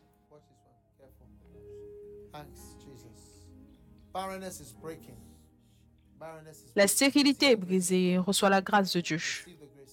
Reçois la grâce de Dieu. Reçois la grâce de Dieu. Élevez vos mains, tout le monde. Je vois la malédiction de la stérilité qui se brise maintenant. Le vide, la lenteur, l'inactivité, l'inactivité se brise. Merci pour ceux dans, sur cette deuxième ligne. Regardez, faites attention. Tu touches la vie de tes enfants. Tout le monde, élevez vos mains, recevez la grâce. Que je vous impose les mains ou pas, c'est magnifique. C'est magnifique. C'est magnifique. Merci, Jésus. Merci, Jésus. Recevez. Tout ce qui est petit grandit. Toute petite chose devient plus grande. Toute petite chose devient plus grande. Thank you. Palashandolaba. Paramanda. Every small thing is growing.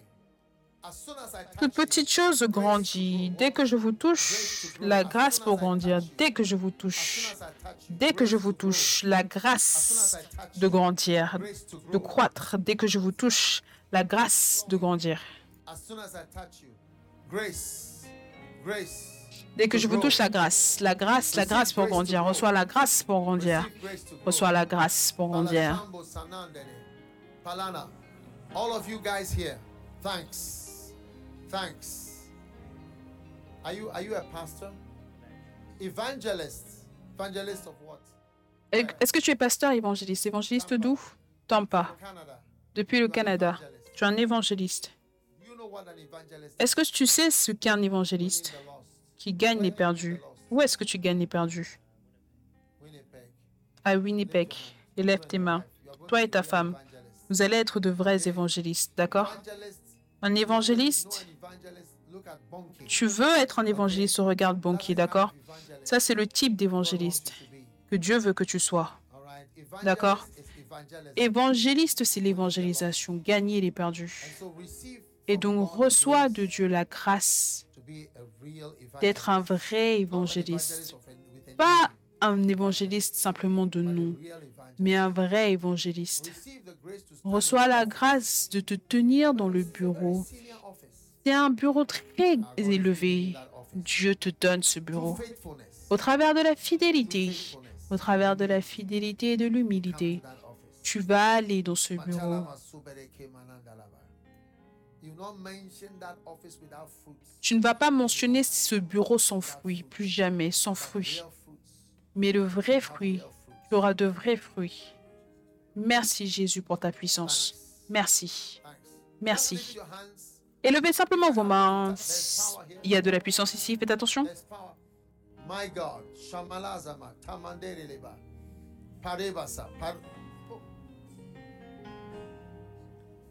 Receive it in the name of Jesus. May the Lord anoint you and use you mightily. I pray for you. Que le Seigneur te oigne et t'utilise puissamment. Je prie pour toi, que tu te tiennes fort pour lui, pour Jésus. Merci pour cette ligne, Seigneur. Recevez la grâce. Donnez-moi l'une de vos chansons d'adoration. Magnifique. Tout le monde adorait simplement le Seigneur alors que nous clôturons. Mais recevez la grâce. Toute forme de stérilité est brisée. Toute forme de stérilité est brisée. Recevez de Jésus. Faites attention, faites attention, faites attention, faites attention. Il y a de la puissance. Il y a de la puissance. Prenez-le, faites attention.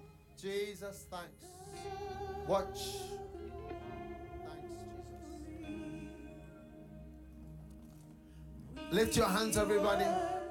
It's beautiful. Élevez vos mains, tout le monde, c'est magnifique. Dieu vous donne quelque chose de mieux, quelque chose que vous n'aviez pas avant. Ceux d'entre vous, élevez vos mains. Rendez grâce à Dieu pour sa grâce maintenant. Écoutez, écoutez, il y a la grâce pour sortir du vide, sortir du vide, sortir de la stérilité. Receive help. Receive help. Recevez l'aide. Recevez l'aide venant du Seigneur. Merci. Thanks for the power. Thanks.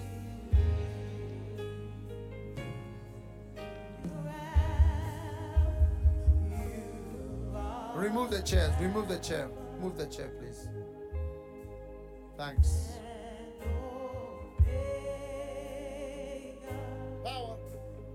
Power. We worship you, our Lord.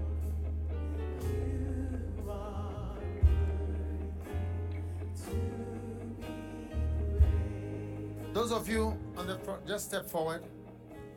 Step forward here, just form a line right here. We are not going to be long tonight. It's just.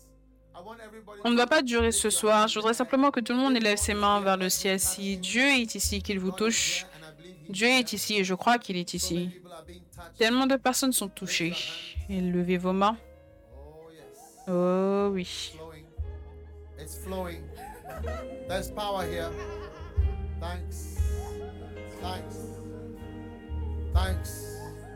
There's power here.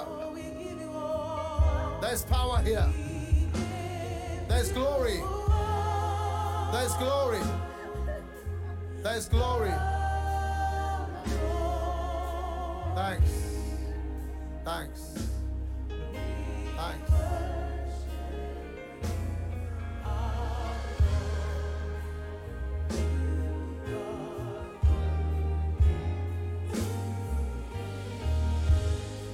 I want I want everybody to lay your hands on your eyes. Je veux que tout le monde mettez vos mains sur vos yeux. Dieu vous guérit d'une courte vision de la cécité. Toute forme de courte vue et de cécité dans vos vies, dans votre ministère. Oh Père, merci. Merci.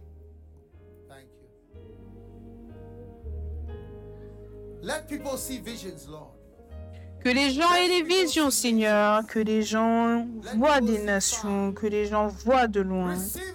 Recevez-le maintenant. Recevez-le maintenant. Recevez-le maintenant dans le nom de Jésus. Je prie pour toi. Oh yes. Thanks. Thanks for opening our eyes to see very far. Merci d'ouvrir nos yeux pour que nous voyions de loin, pour que nous voyions de très loin, pour que nous voyions de très loin, pour que nous voyions de très loin.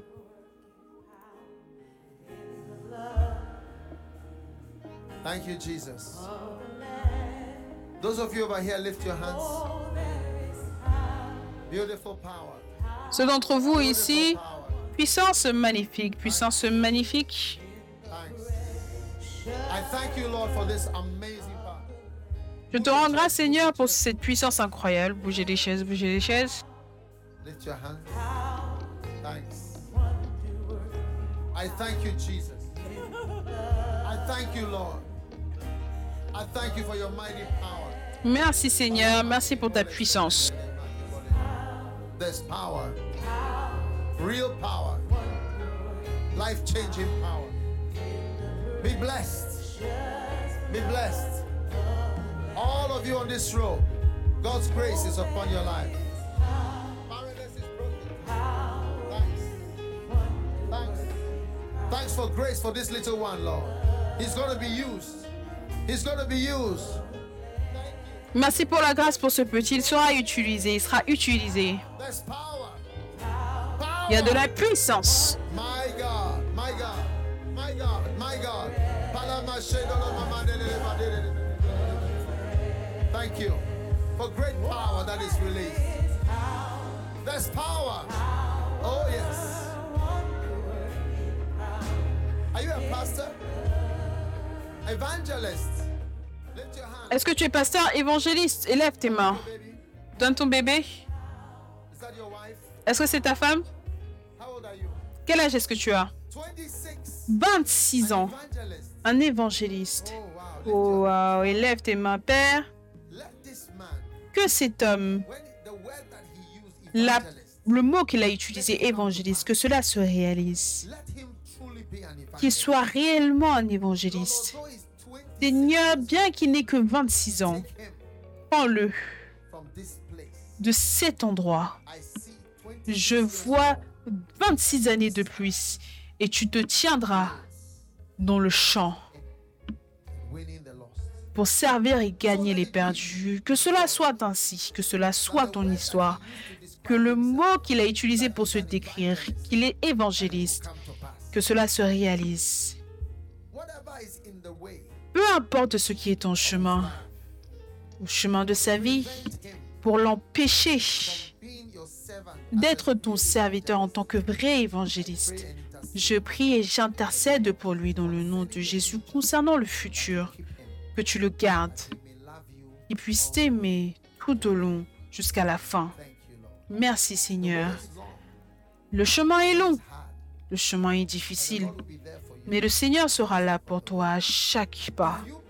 Si tu crois, alors lui aussi il croit parce qu'il ne reniera jamais, il ne se reniera jamais. Que le Seigneur te bénisse, jeune homme, évangéliste, évangéliste. Est-ce qu'il y a quelqu'un d'autre qui s'appelle évangéliste ici?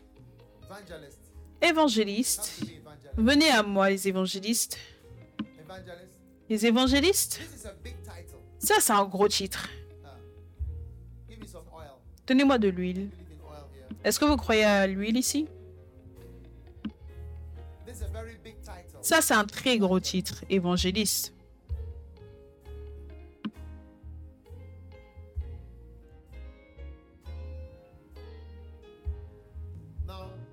Maintenant, je ne vais prier qu'une seule prière pour vous, qu'on entende parler de vous en tant qu'évangéliste. Un évangéliste emmène de bonnes nouvelles. Et ma prière, c'est qu'on entendra parler de vous.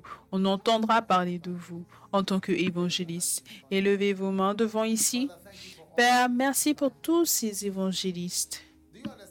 Est-ce que vous comprenez quand je dis qu'on entendra parler de vous? C'est que vous serez connus dans beaucoup de champs du fait que vous veniez d'ici, que vous êtes venus pour gagner des âmes là-bas.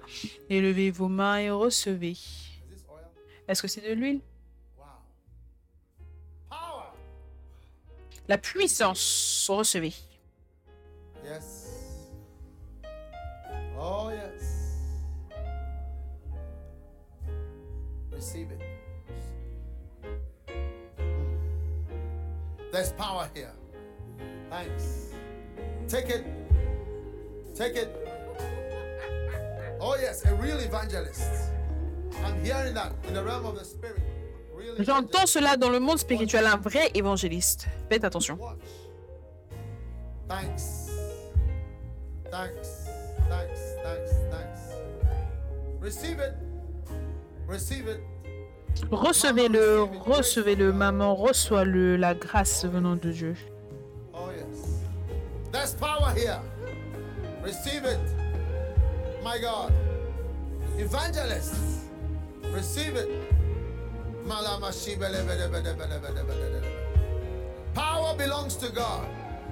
Oh, yes. La puissance appartient à Dieu. Reçois la grâce. Grace. Power. You are a real evangelist. You are a real tu es un vrai évangéliste, tu es un vrai évangéliste, tu es un vrai évangéliste, tu es un vrai évangéliste, tu es un vrai évangéliste, tu es un vrai évangéliste. Reçois la grâce, la puissance appartient à Dieu, la puissance appartient à Dieu. Thanks. Thanks. Thanks. Thanks. Power. Receive. Receive. Receive. Receive glory. You be a real evangelist. Reçois la gloire, tu seras un vrai évangéliste, un vrai évangéliste. Jésus. There's power. There's power. There's power. Receive. Il y a de la puissance, reçois. Thank you. Thank you for power. Hello, Shebele. Where, where are you? Where are you an evangelist? Tu es un évangéliste où? Où? Bible student. Tu es un étudiant en école biblique. Reçois. All of you, take it, take it. There's power here. Vous tous recevez, il y a de la puissance ici. Ce soir, c'est une soirée pour les évangélistes. Ma sœur, puisses-tu être une vraie évangéliste pour Jésus? Sois une vraie évangéliste, une vraie évangéliste. Prends-le maintenant, prends-le maintenant, prends-le maintenant, prends-le maintenant. Il y a de la puissance, l'onction, l'onction.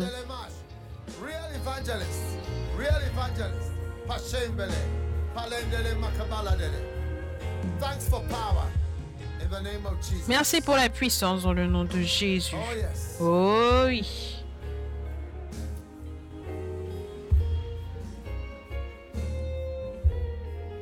Now, listen.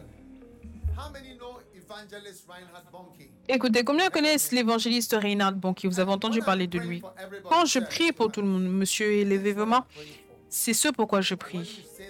Que quand tu dis le mot évangéliste, on va penser à Bonnke comme exemple. Que le Seigneur te bénisse et t'aide à le servir. Merci pour ces enfants, Seigneur. Merci pour ceci. Il y a de la puissance ici. Il y a de la puissance. Il y a de la puissance. Recevez. Receive it. Receive it. Power. Power belongs to God. Power belongs to God. Thank you. Thank you. Thank you. Oh, yes. There's power here. There's power. Thanks. Thanks. Lift your hands, please. Evangelists. Evangelists. Receive, receive, receive. Oh, yes. Thanks. Thanks. Grace, grace, grace, grace. Oh, yes. Oh, yes. Yes. Yes. Power. There's power here. There's power. Thanks. Watch, watch, watch.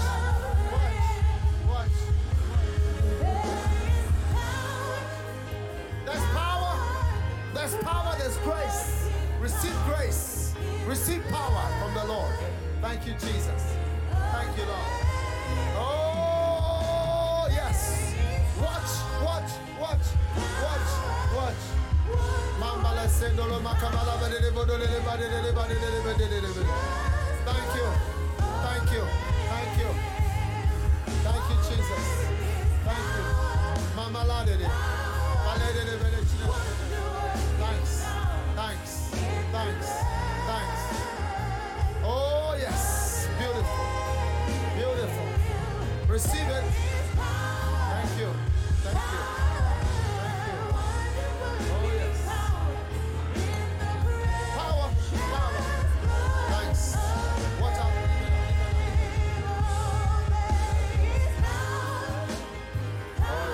Glory. Glory, glory, glory. In Jesus' name, amen. All right. Everybody lift your hand. Let's stand. Eh bien, tout le monde élevez vos mains, rendons grâce à Dieu. Père, merci pour ce que tu as fait. Merci pour la levée des évangélistes. La levée des évangélistes. Merci pour la levée également des méga-églises. Des méga-églises. Merci pour cette onction. Bénis, Seigneur. Merci pour la puissance. Faites attention, faites attention, faites attention, attention. Puissiez-vous recevoir une transmission. Merci dans le nom puissant de Jésus. Dieu vous bénisse. Vous pouvez retourner vous asseoir maintenant et acclamer pour le Seigneur. Merci, Jésus.